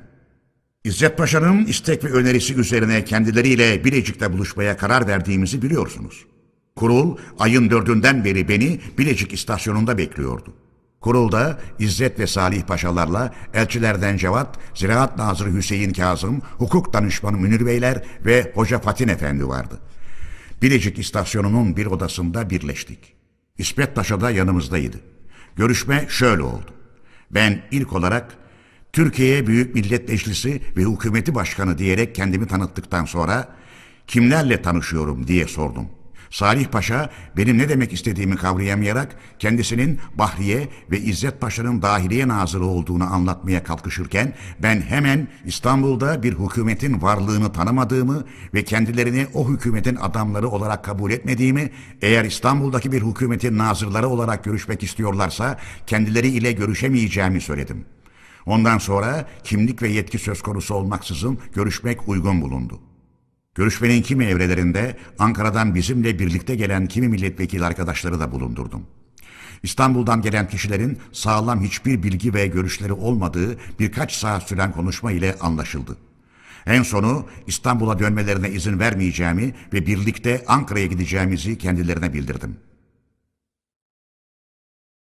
İzzet ve Salih Paşalar Ankara'da. Beklemekte bulunan trenle yola çıkıldı. altı Aralık bin dokuz yüz yirmi'de Ankara'ya geldik. İstanbul Kurulu'nu istekleri dışında alıkoymuştum. Ama bunu kamuya duyurmayı yararlı bulmadım. Çünkü İzzet ve Salih Paşalardan ve öbür kişilerden ulusal hükümet işlerinde yararlanmayı düşünerek onurlarını korumak istedim. Bu amaçla Ankara'ya gelir gelmez basına verdiğim resmi bildirimde söz konusu kişilerin Büyük Millet Meclisi hükümetiyle görüşmek gibi bir sözde nedenle İstanbul'dan çıktıklarını, ülkenin iyiliği ve esenliği uğrunda daha verimli ve etkili olarak çalışmak üzere bize katıldıklarını açıkladım.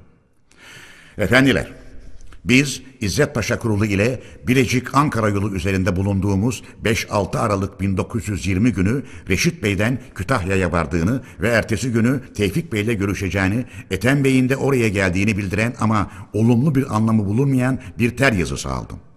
Dört gün sonra da Reşit Bey'in dönerken Eskişehir'den gönderdiği dokuz Aralık günlü ter yazısında Tevfik ile olan iş iyi sonuca bağlanmıştır denildikten sonra ama tanımak ve tanıtmak istediğimiz kişilerin yalın ve zamana uygun düşünememeleri ya da düşünemediklerine bin bir işaret konmuştur sözleri eklenmişti.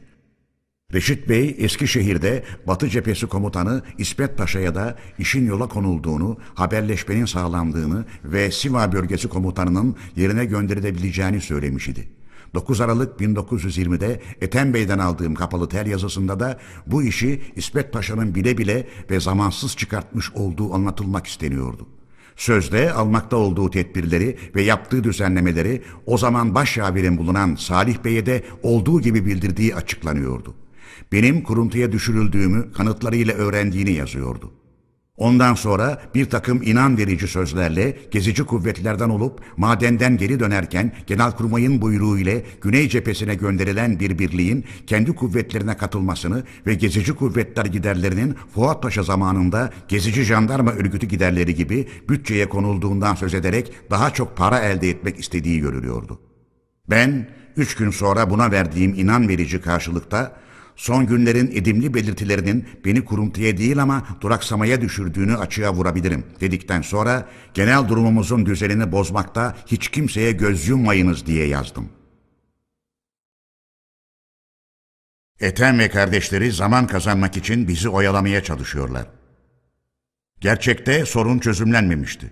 Yapacağım açıklamalardan anlaşılacaktır ki Ethem Bey ve kardeşleri gün kazanmak için bizi aldatmaya çalışıyorlardı. Amaçları elden geldiği ölçüde yeniden kuvvet toplamak, Düzce'de bulunan Sarıefe kuvvetlerinin ve Osmaneli'nde bulunan Gökbayrak taburunun kendilerine katılmasını ve Demirci Efe'nin de kendisiyle birlikte ayaklanmasını sağlamak. Bir yandan da cephe komutanlarını değiştirmek ve ordu subaylarıyla erlerinin kendilerine karşı koymamaları için propagandaya fırsat bulmak istiyorlardı.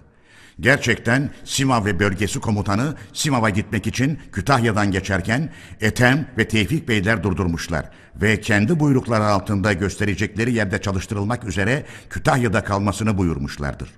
Bu buyruklarının uygun görüldüğünün bildirilmesini de on Aralık bin dokuz yüz yirmi'de cephe komutanlığından dilemişlerdir.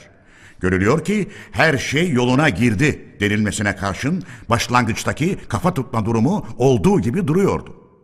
Ethem Bey, Konya, Ankara, Haymana'da içinde olmak üzere her yana ellerinde özel şifreler bulunan bir takım kimselerin bağlantı subayı adıyla göndererek yeniden silah ve hayvan toplamaya başladı. Bunlara verilen görevin ve hükümet görevlilerine yapılan bildirimlerin niteliği anlaşılmak üzere örneğin yedi Aralık bin dokuz yüz yirmi'de Ankara kuzeyinde Kalecik Kaymakamı'na yazılan yazıyı olduğu gibi okuyayım. Kütahya, yedi Aralık bin dokuz yüz yirmi. Kalecik ilçesi Yüksek Kaymakamına. Gezici Kuvvetler Birlik Komutanlığından olup aşağıda kimliği yazılı İsmail Ağa, yüksek ilçeleri içinde gezici kuvvetlerden olan izinli ve izinsiz savaşçıları toplamak, yeniden silah ve hayvan sağlamak ve bize katılacak yurtseverleri alıp getirmek üzere görevli olarak Kaleci'ye gönderilmiştir. Kendisine gerekli her türlü yurtsal kolaylığın gösterilmesini ve yardımın yapılmasını rica ederim efendim. Bütün gezici kuvvetler ve Kütahya Bölgesi Komutanı Ethem. Batı Cephesi Komutanı'nın Gezici Kuvvetler Komutanlığından elinde bulunan cephane sayısını ve son Gördes Savaşı'nda ne sayıda topçu cephanesi harcadığını sorması üzerine Gezici Kuvvetler Komutan Vekili Tevfik imzasıyla on bir Aralık bin dokuz yüz yirmi'de bu yazışınızdan bize güvenmediğinizi anlıyorum. Cephane ne yenir ne içilir, ancak düşmana atılır. Bu güven işi akla geliyorsa cephane göndermeyebilirsiniz. Yolunda karşılık verilmekteydi. Efendiler, burada ufak bir noktaya dikkatinizi çekeyim. Görüyorsunuz ki Ethem Bey cephede ve kuvvetinin başında olduğu halde Tevfik Bey yine vekil olarak yazışmalar ve işlemler yapıyor. Bir tek kuvvet üzerinde eşit yetkide iki komutan. Cephe komutanı on üç Aralık'ta sorulan sorunun ve alınan karşılığın örneklerini bilgi için bana göndermişti. Hükümetçe anahtarı olmayan şifreler ve özel şifreler kullanılması genel olarak yasak edilmişti. Oysa Ethem Bey'in özel görevlileri ve milletvekilleri arasındaki kimi arkadaşları bu yasağa uymaksızın kapalı yazışmaları sürdürmekteydiler. Elbette bunlara engel olundu. Bunun üzerine Ethem Bey, İsmet Paşa'ya on üç on dört Aralık bin dokuz yüz yirmi günlü bir yazı ile başvurarak bir takım eksiklerimiz ve bunun gibi şeyler için Ankara ve Eskişehir Gezici Kuvvetler Bağlantı Subaylarına çekilen tellerin durdurulmakta olduğu anlaşılmıştır. Haberleşmelerimizin yasaklanmasına ya da güçleştirilmesine ilişkin işlemlerin durdurulması iyiliğinde bulunmanızı rica ederim, diyordu. Oysa bağlantı subaylarının açık haberleşmeleri yasaklanmamıştı. Yasak edilen özel şifre ile haberleşmeydi. Özellikle Ethem Bey'in söz konusu ettiği Ankara ve Eskişehir'deki subayların hiçbir haberleşmesi yasaklanmamış ve bu subayların Ethem Bey'e herhangi bir yakınması olmamıştı. O günlerde Eskişehir'de çektirilmeyen özel bir kapalı tel vardı. Ama o Ethem Bey'in komutan ve milletvekili diye imza atan bir arkadaşının kapalı teliydi. Onun için İsmet Paşa, Ethem Bey'e verdiği karşılıkta bu işi kendisine duyuranın kim olduğunun bildirilmesini istemişti. Çerkez Ethem, hükümetin yasalarını tanımıyor. Efendiler, başlı başına dikkati çeken bir işlemi de burada söyleyeyim. Gene o günlerde Kütahya'da mutasarrıf vekili Kadı Ahmet Asım Efendi adında bir kişi bulunuyordu. Kütahya'da mevki komutanı Sani ile Ethem Bey'in atladığı Abdullah Bey adında da biri vardı. Bu komutan asker kaçağı erlerin ailelerinden kimilerini başka yerlere sürülmek üzere Kütahya Mutasarrıf Vekili Ahmet Asım Efendi'ye gönderir.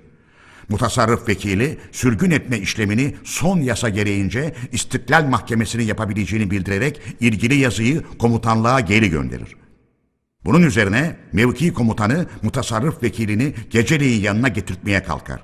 Mutasarrıf vekili geceleyin işi olduğundan sabahleyin görüşebileceğini bildirir.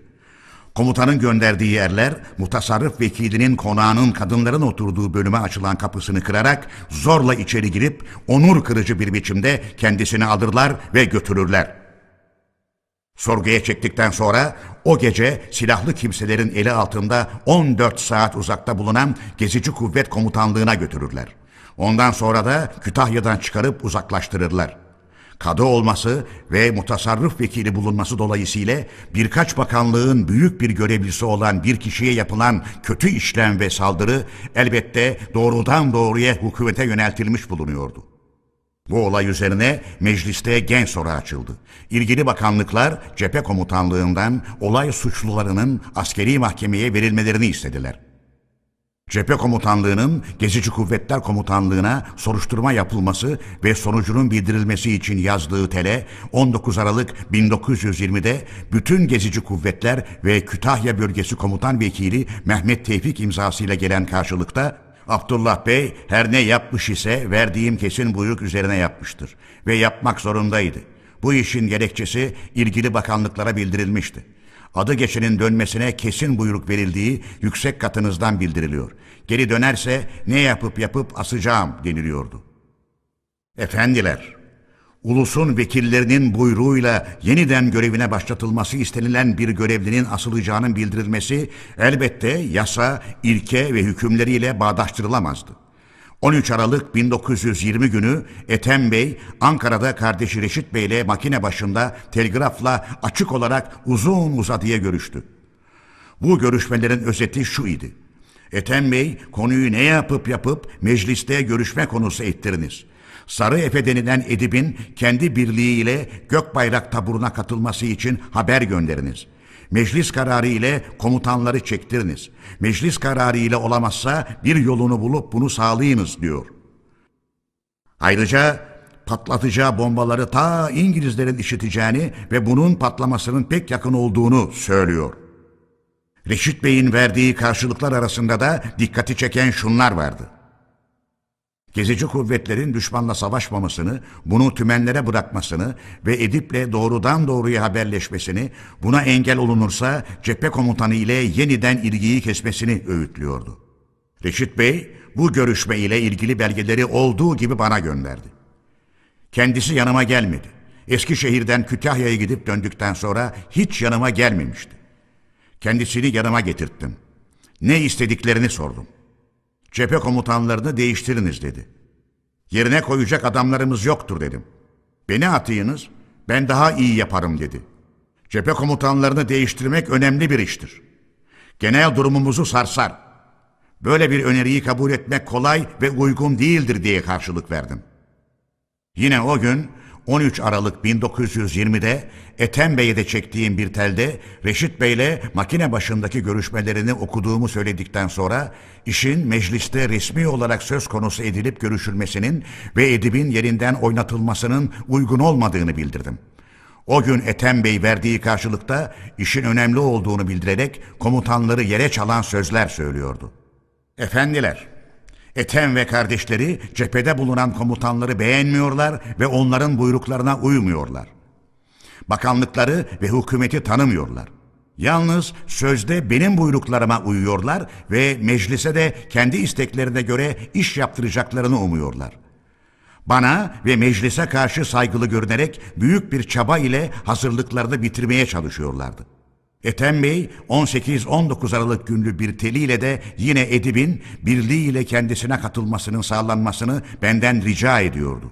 İsteğini haklı göstermek için de diyordu ki, Anadolu'daki ayaklanmaların bastırılması sırasında durum gereği Biga bölgesinde bıraktığım ve sonradan Düzce'ye geçici olarak gönderilen birinci Gezici Kuvvete bağlı ve büyük çoğunluğu İzmir ve dolayları gönüllülerinden olan iki yüz elli süvari, iki yüz piyade, bir dağ topu takımı, iki makineli tüfek, otuz kişilik karargah süvarisinden meydana gelen Edip Bey Birliği'nden İzmir sınırına yaklaşmamız dolayısıyla elbette daha çok yararlanılacaktır. Ayrıca sürekli isteklerde bulunulduğundan ve Edip Bey o bölgede güvenliğin tam olarak sağlandığını bildirdiğinden bu görevin uygun görülecek başka bir birliğe verilmesi ve Edip Bey'in birliği ve savaş araçlarıyla gezici kuvvetlere katılması için gerekenlere buyruklarınızı rica ederim.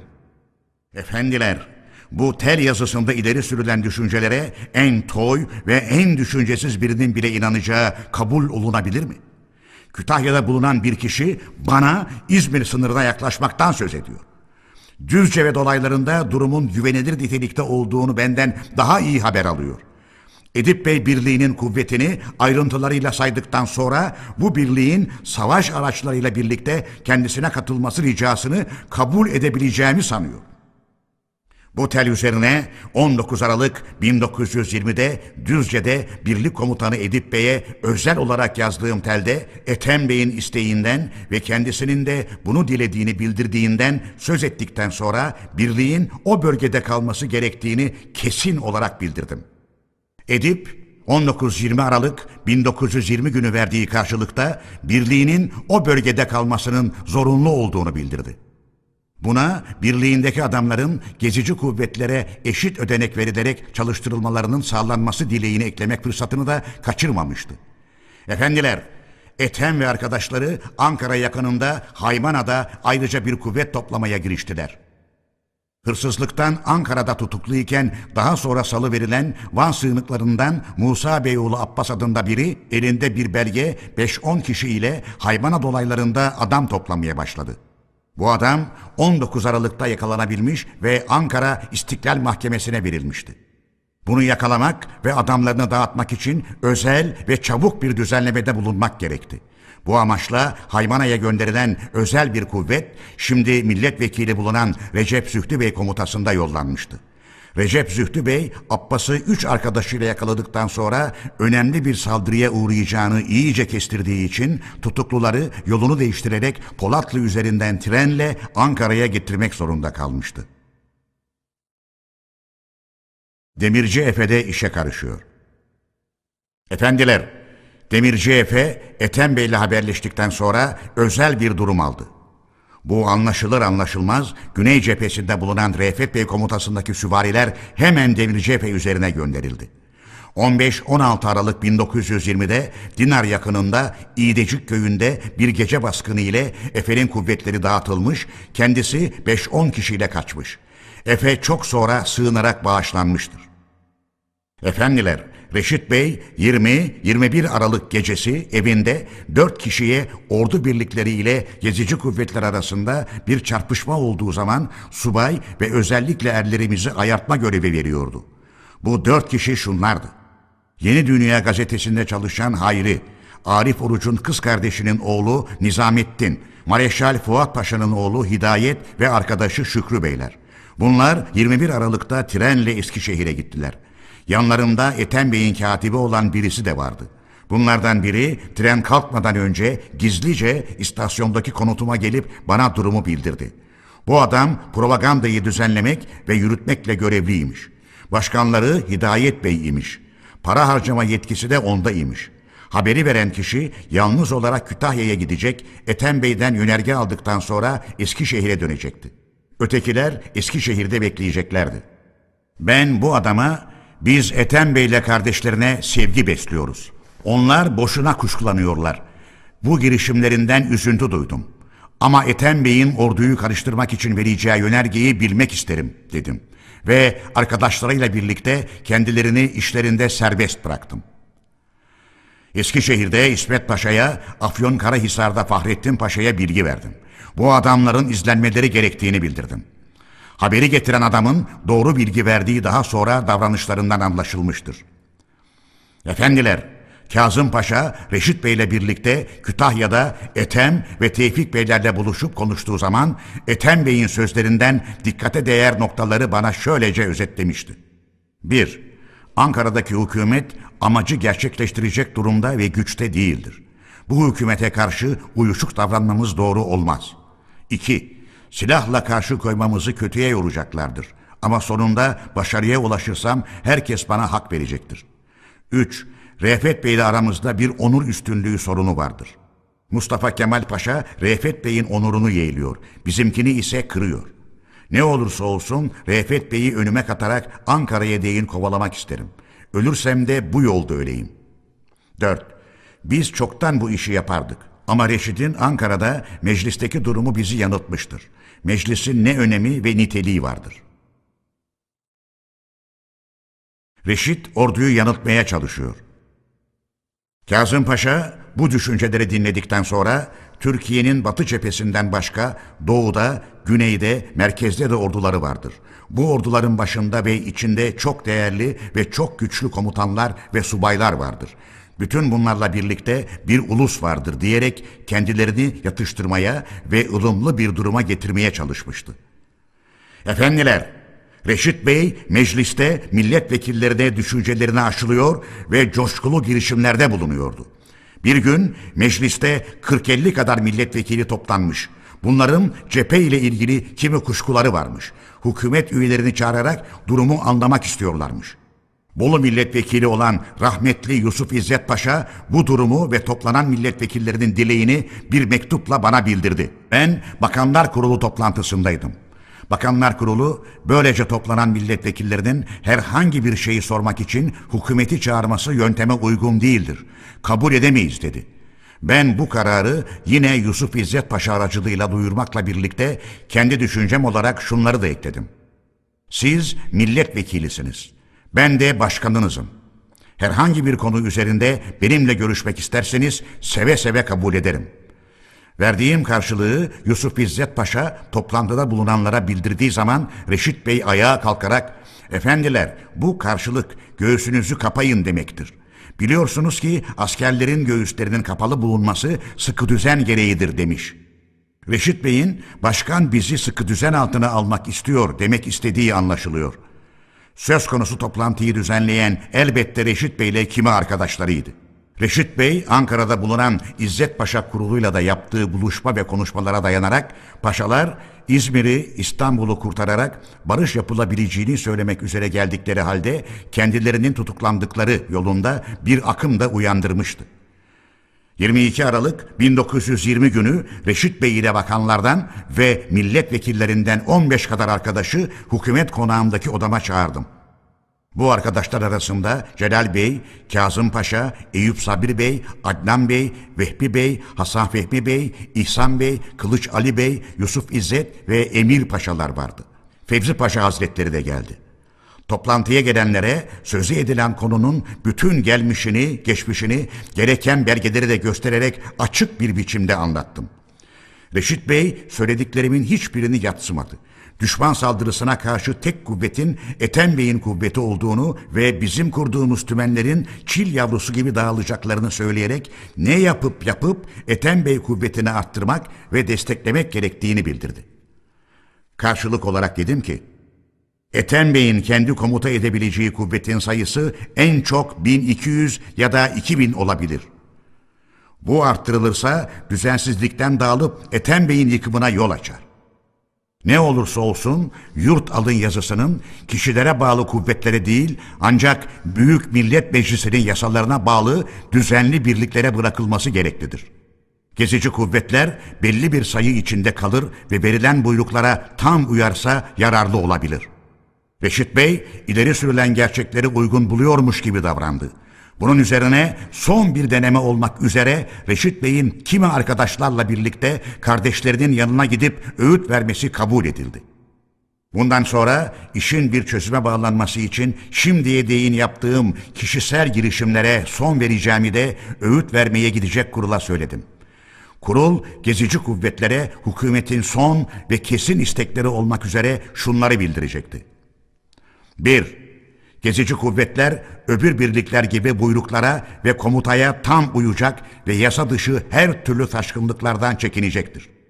iki Gezici kuvvetler gücünü arttırmak için kendiliğinden hiçbir yerde, hiçbir yolla adam toplamayacak ve bu amaçla gönderdiği adamların çalışmalarına hemen son verecektir. Er gereksemesi başka birlikler gibi istek üzerine cephe komutanlığınca sağlanacaktır. üç Gezici kuvvetler kaçaklarını yakalatmak için doğrudan doğruya adam görevlendirip göndermeyecek, kaçakları öteki birliklerde olduğu gibi cephe komutanlığınca izletecek ve yakalattıracaktır. dört Gezici kuvvetlerin kendi adamlarının ailelerine bakmak üzere kimi yerlerde bulundurduğu bağlantı subaylarının kim oldukları hükümetçe bilinecek ve bu subayların elinde bulunan şifrenin bir örneği de bize verilecektir. Çerkez Ethem'e bir öğüt kurulu gönderiliyor. Bu koşullar yerine getirilirse gezici kuvvetler şimdiye dek olduğu gibi belli bir sayıyı aşmamak üzere görevini sürdürecektir. Reşit Bey ile birlikte Celal, Kılıç Ali, Eyüp Sabri, Vehbi Beyler yirmi üç Aralık'ta öğleyin Ankara'dan yola çıkarak yirmi dört Aralık günü öğleden sonra saat dört kırk beş'te Kütahya'ya vardılar. Efendiler, Ethem ve Tevfik Beylerin cephe komutanının bilgisi ve onayı olmaksızın bölgelerinde bulunan ordu birliklerini cepheye dağıtarak gezici kuvvetlerin ağırlıksız erlerini Gediz'de, Pehlivan Ağa Birliği'ni de Kütahya'da toplamış olduklarını haber aldım. Bunun üzerine yirmi beş yirmi altı Aralık bin dokuz yüz yirmi'de Kütahya'daki Celal Bey ve arkadaşlarına çektiğim açık bir telde böyle bir davranışla ne yapılmak istendiğini kesin olarak bilmek isterim. Bu konudaki düşüncelerinizin bildirilmesini makine başında bekliyorum dedim. Bu telin birer örneğini İsmet, Refet ve Fahrettin Paşalara kapalı olarak bildirip dikkatlerini çektim. Öğüt vermeye giden kurul altında bütün üyelerinin imzası bulunan şu kısa karşılığı verdi. Üzülmeyiniz. yanlış yorumlamayı gerektirir bir davranış yoktur. Tevfik Bey yarın gelecek. Hep birlikte görüşeceğiz. Sonucu ayrıntılarıyla bilginize sunarız. Ben bu karşılığı alınca oradaki arkadaşlarım ya gerçek durum bildirilmeyerek aldatılmakta oldukları ya da tutuklanarak istenildiği gibi yazı yazmaya zorlandıkları kanısına vardım. Onun için gerçek durumu anlamamış ve kısa telleriyle verdikleri güvenceye inanmış görünmek istedim.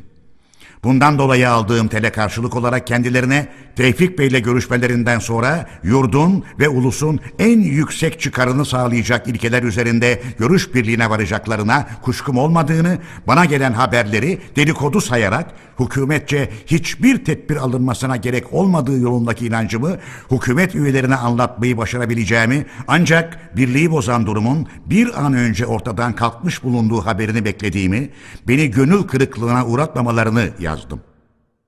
yirmi altı yirmi yedi Aralık bin dokuz yüz yirmi'de yine kurul üyelerinin imzaları ile gelen ayrıntılı bir açık telde önemli olarak şunlar vardı.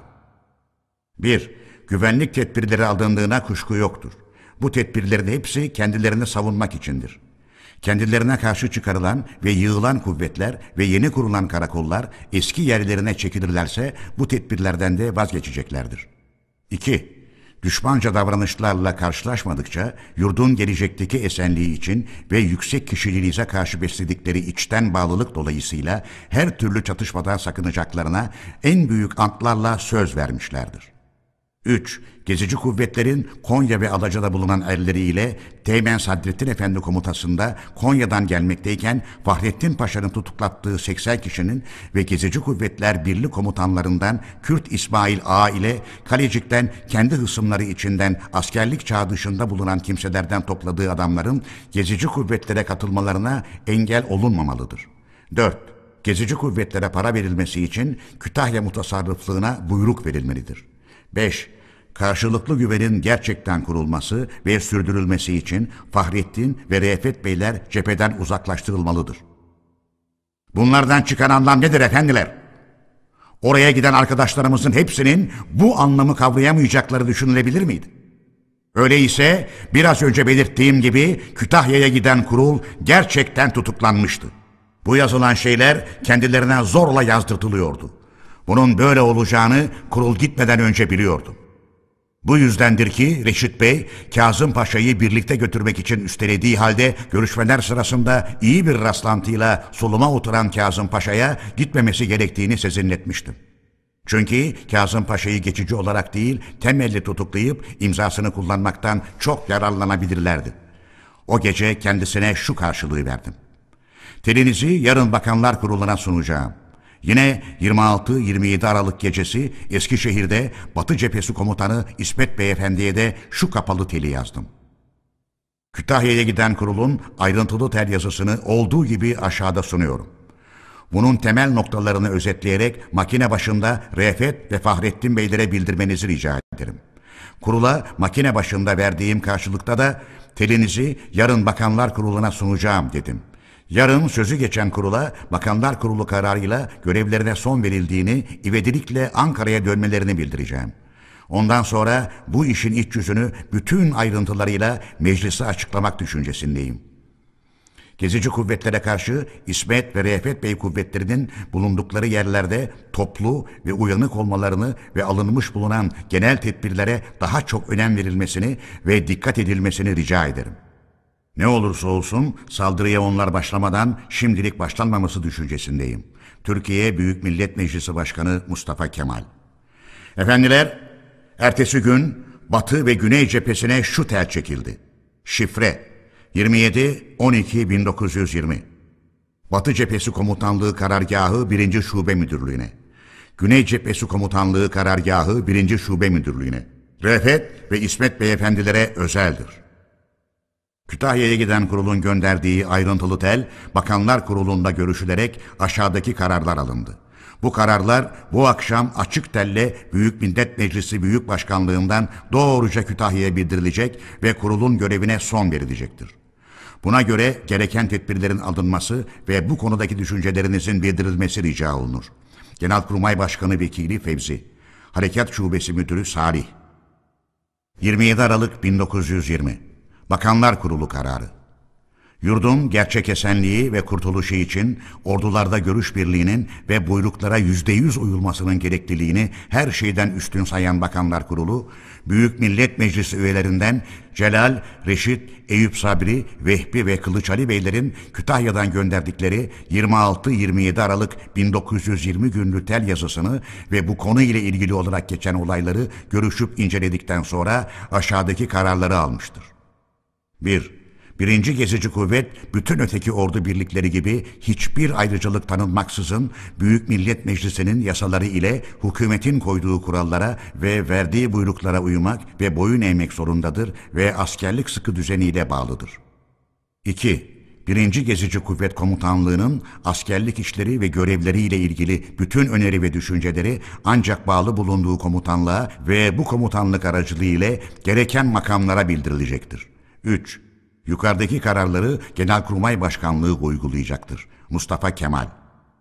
Din İşleri Bakanı Fehmi, Milli Savunma Bakanı Fevzi, Dışişleri Bakanı Ahmet Muhtar, İçişleri Bakanı Doktor Adnan, Genelkurmay Başkan Vekili Fevzi, Maliye Bakanı Ferit.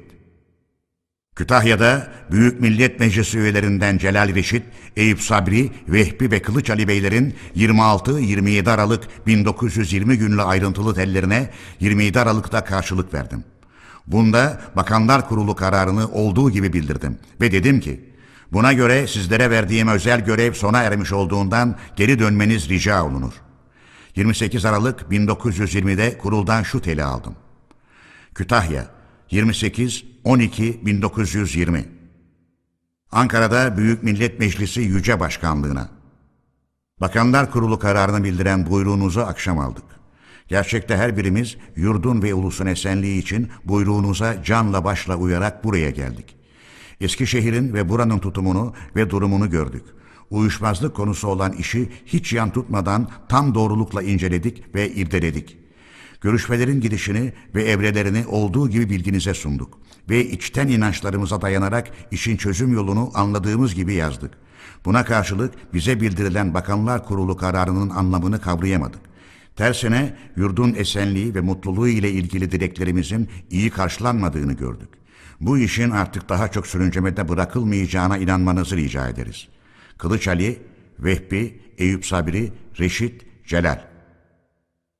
Bu tele şu karşılığı verdim. Şifre, makine başında. Ankara, yirmi sekiz on iki bin dokuz yüz yirmi. Kütahya'da Büyük Millet Meclisi üyelerinden Celal, Reşit, Eyüp Sabri, Vehbi ve Kılıç Ali Beylere. K. yirmi sekiz on iki bin dokuz yüz yirmi şifreye.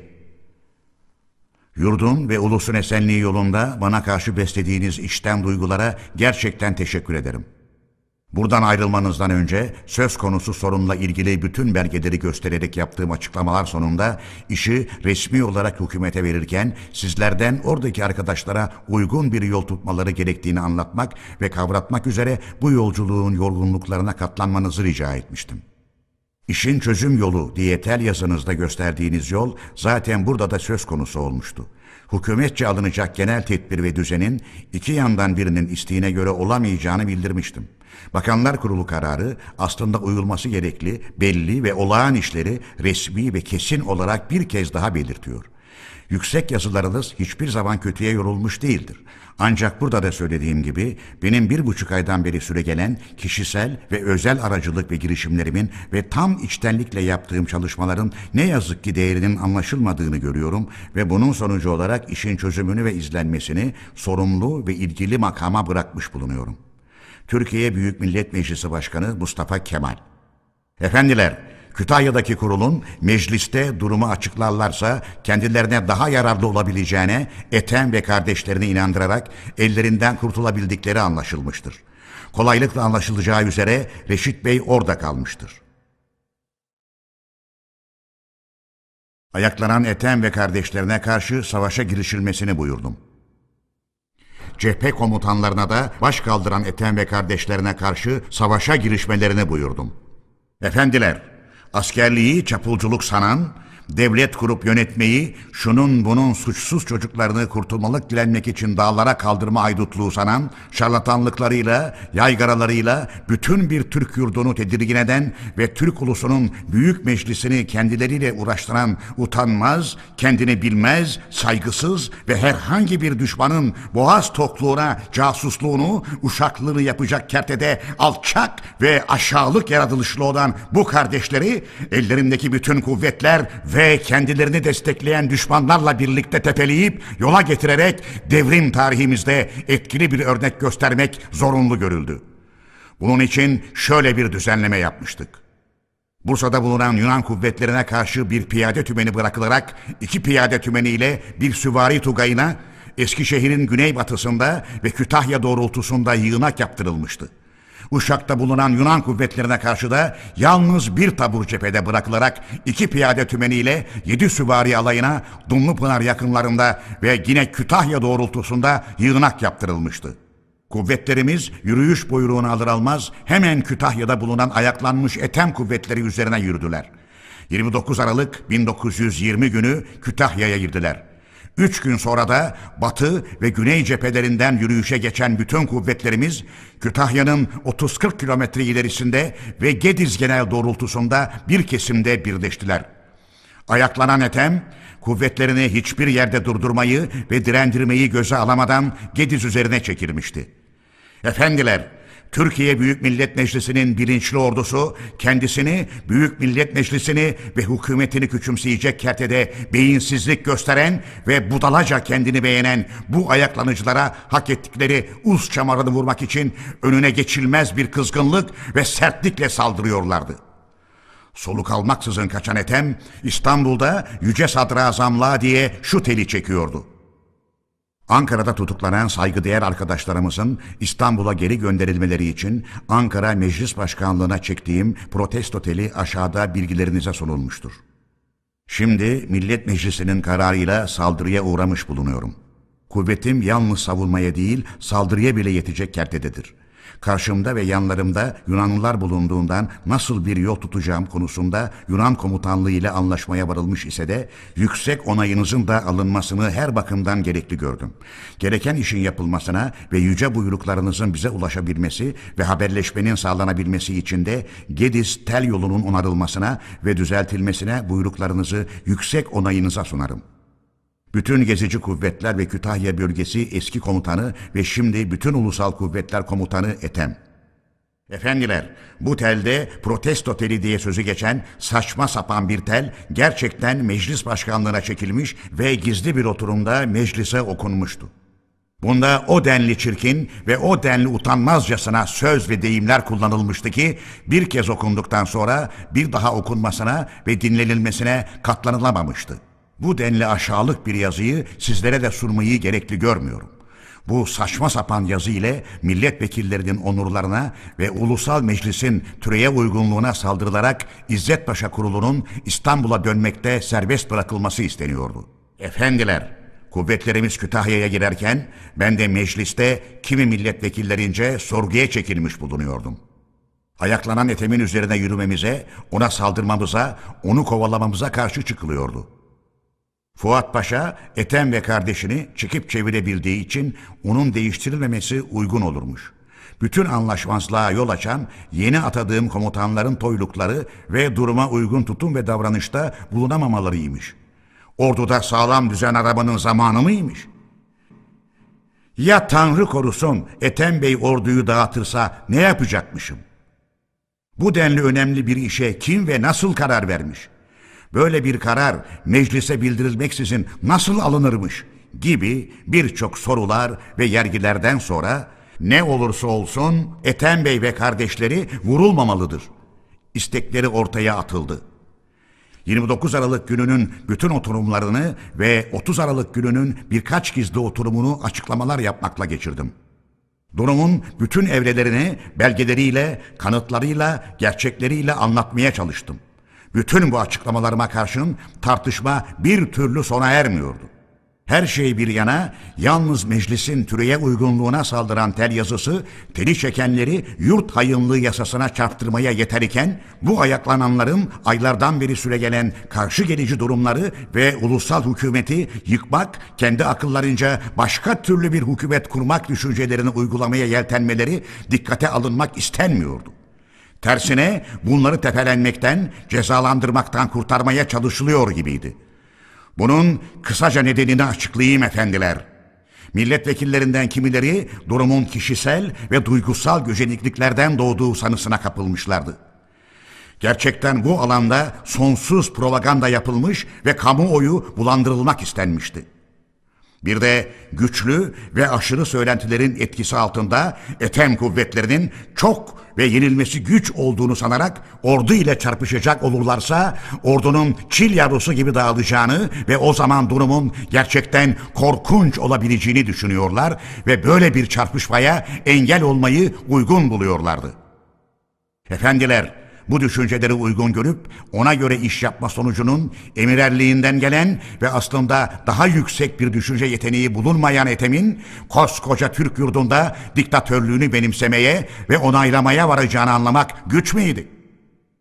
Meclisin coşku ve kuşkusunu giderecek inandırıcı sözler söyleyerek gizli oturum görüşmelerini çarpışma sonuçlarını beklemek üzere kapattık. Etem ve kardeşleri kuvvetleriyle birlikte düşmanların yanında kendilerine yaraşır yeri aldılar. Efendiler, Etem kuvvetlerini kovalayan birliklerimiz beş Ocak bin dokuz yüz yirmi bir günü Gediz'i ele geçirerek o bölgede toplandılar. Etem ve kardeşleri de kuvvetleriyle birlikte düşmandan yana geçip kendilerine yaraşan durumu aldılar. Artık Etem olayı kalmamıştı. Ordumuzun içinde bulunan düşman kovularak gerçek yerine sürülmüştü. Bundan sonra yalnız bir düşman cephesini ve bununla ilgili olayları göreceğiz. Gerçekten bir gün sonra altı Ocak bin dokuz yüz yirmi bir günü Yunan ordusunun tümü bütün cephe üzerinde her noktadan saldırıya geçti. Efendiler, o günkü askeri durumu anlaşılır bir biçimde açıklamak için şöyle diyeceğim.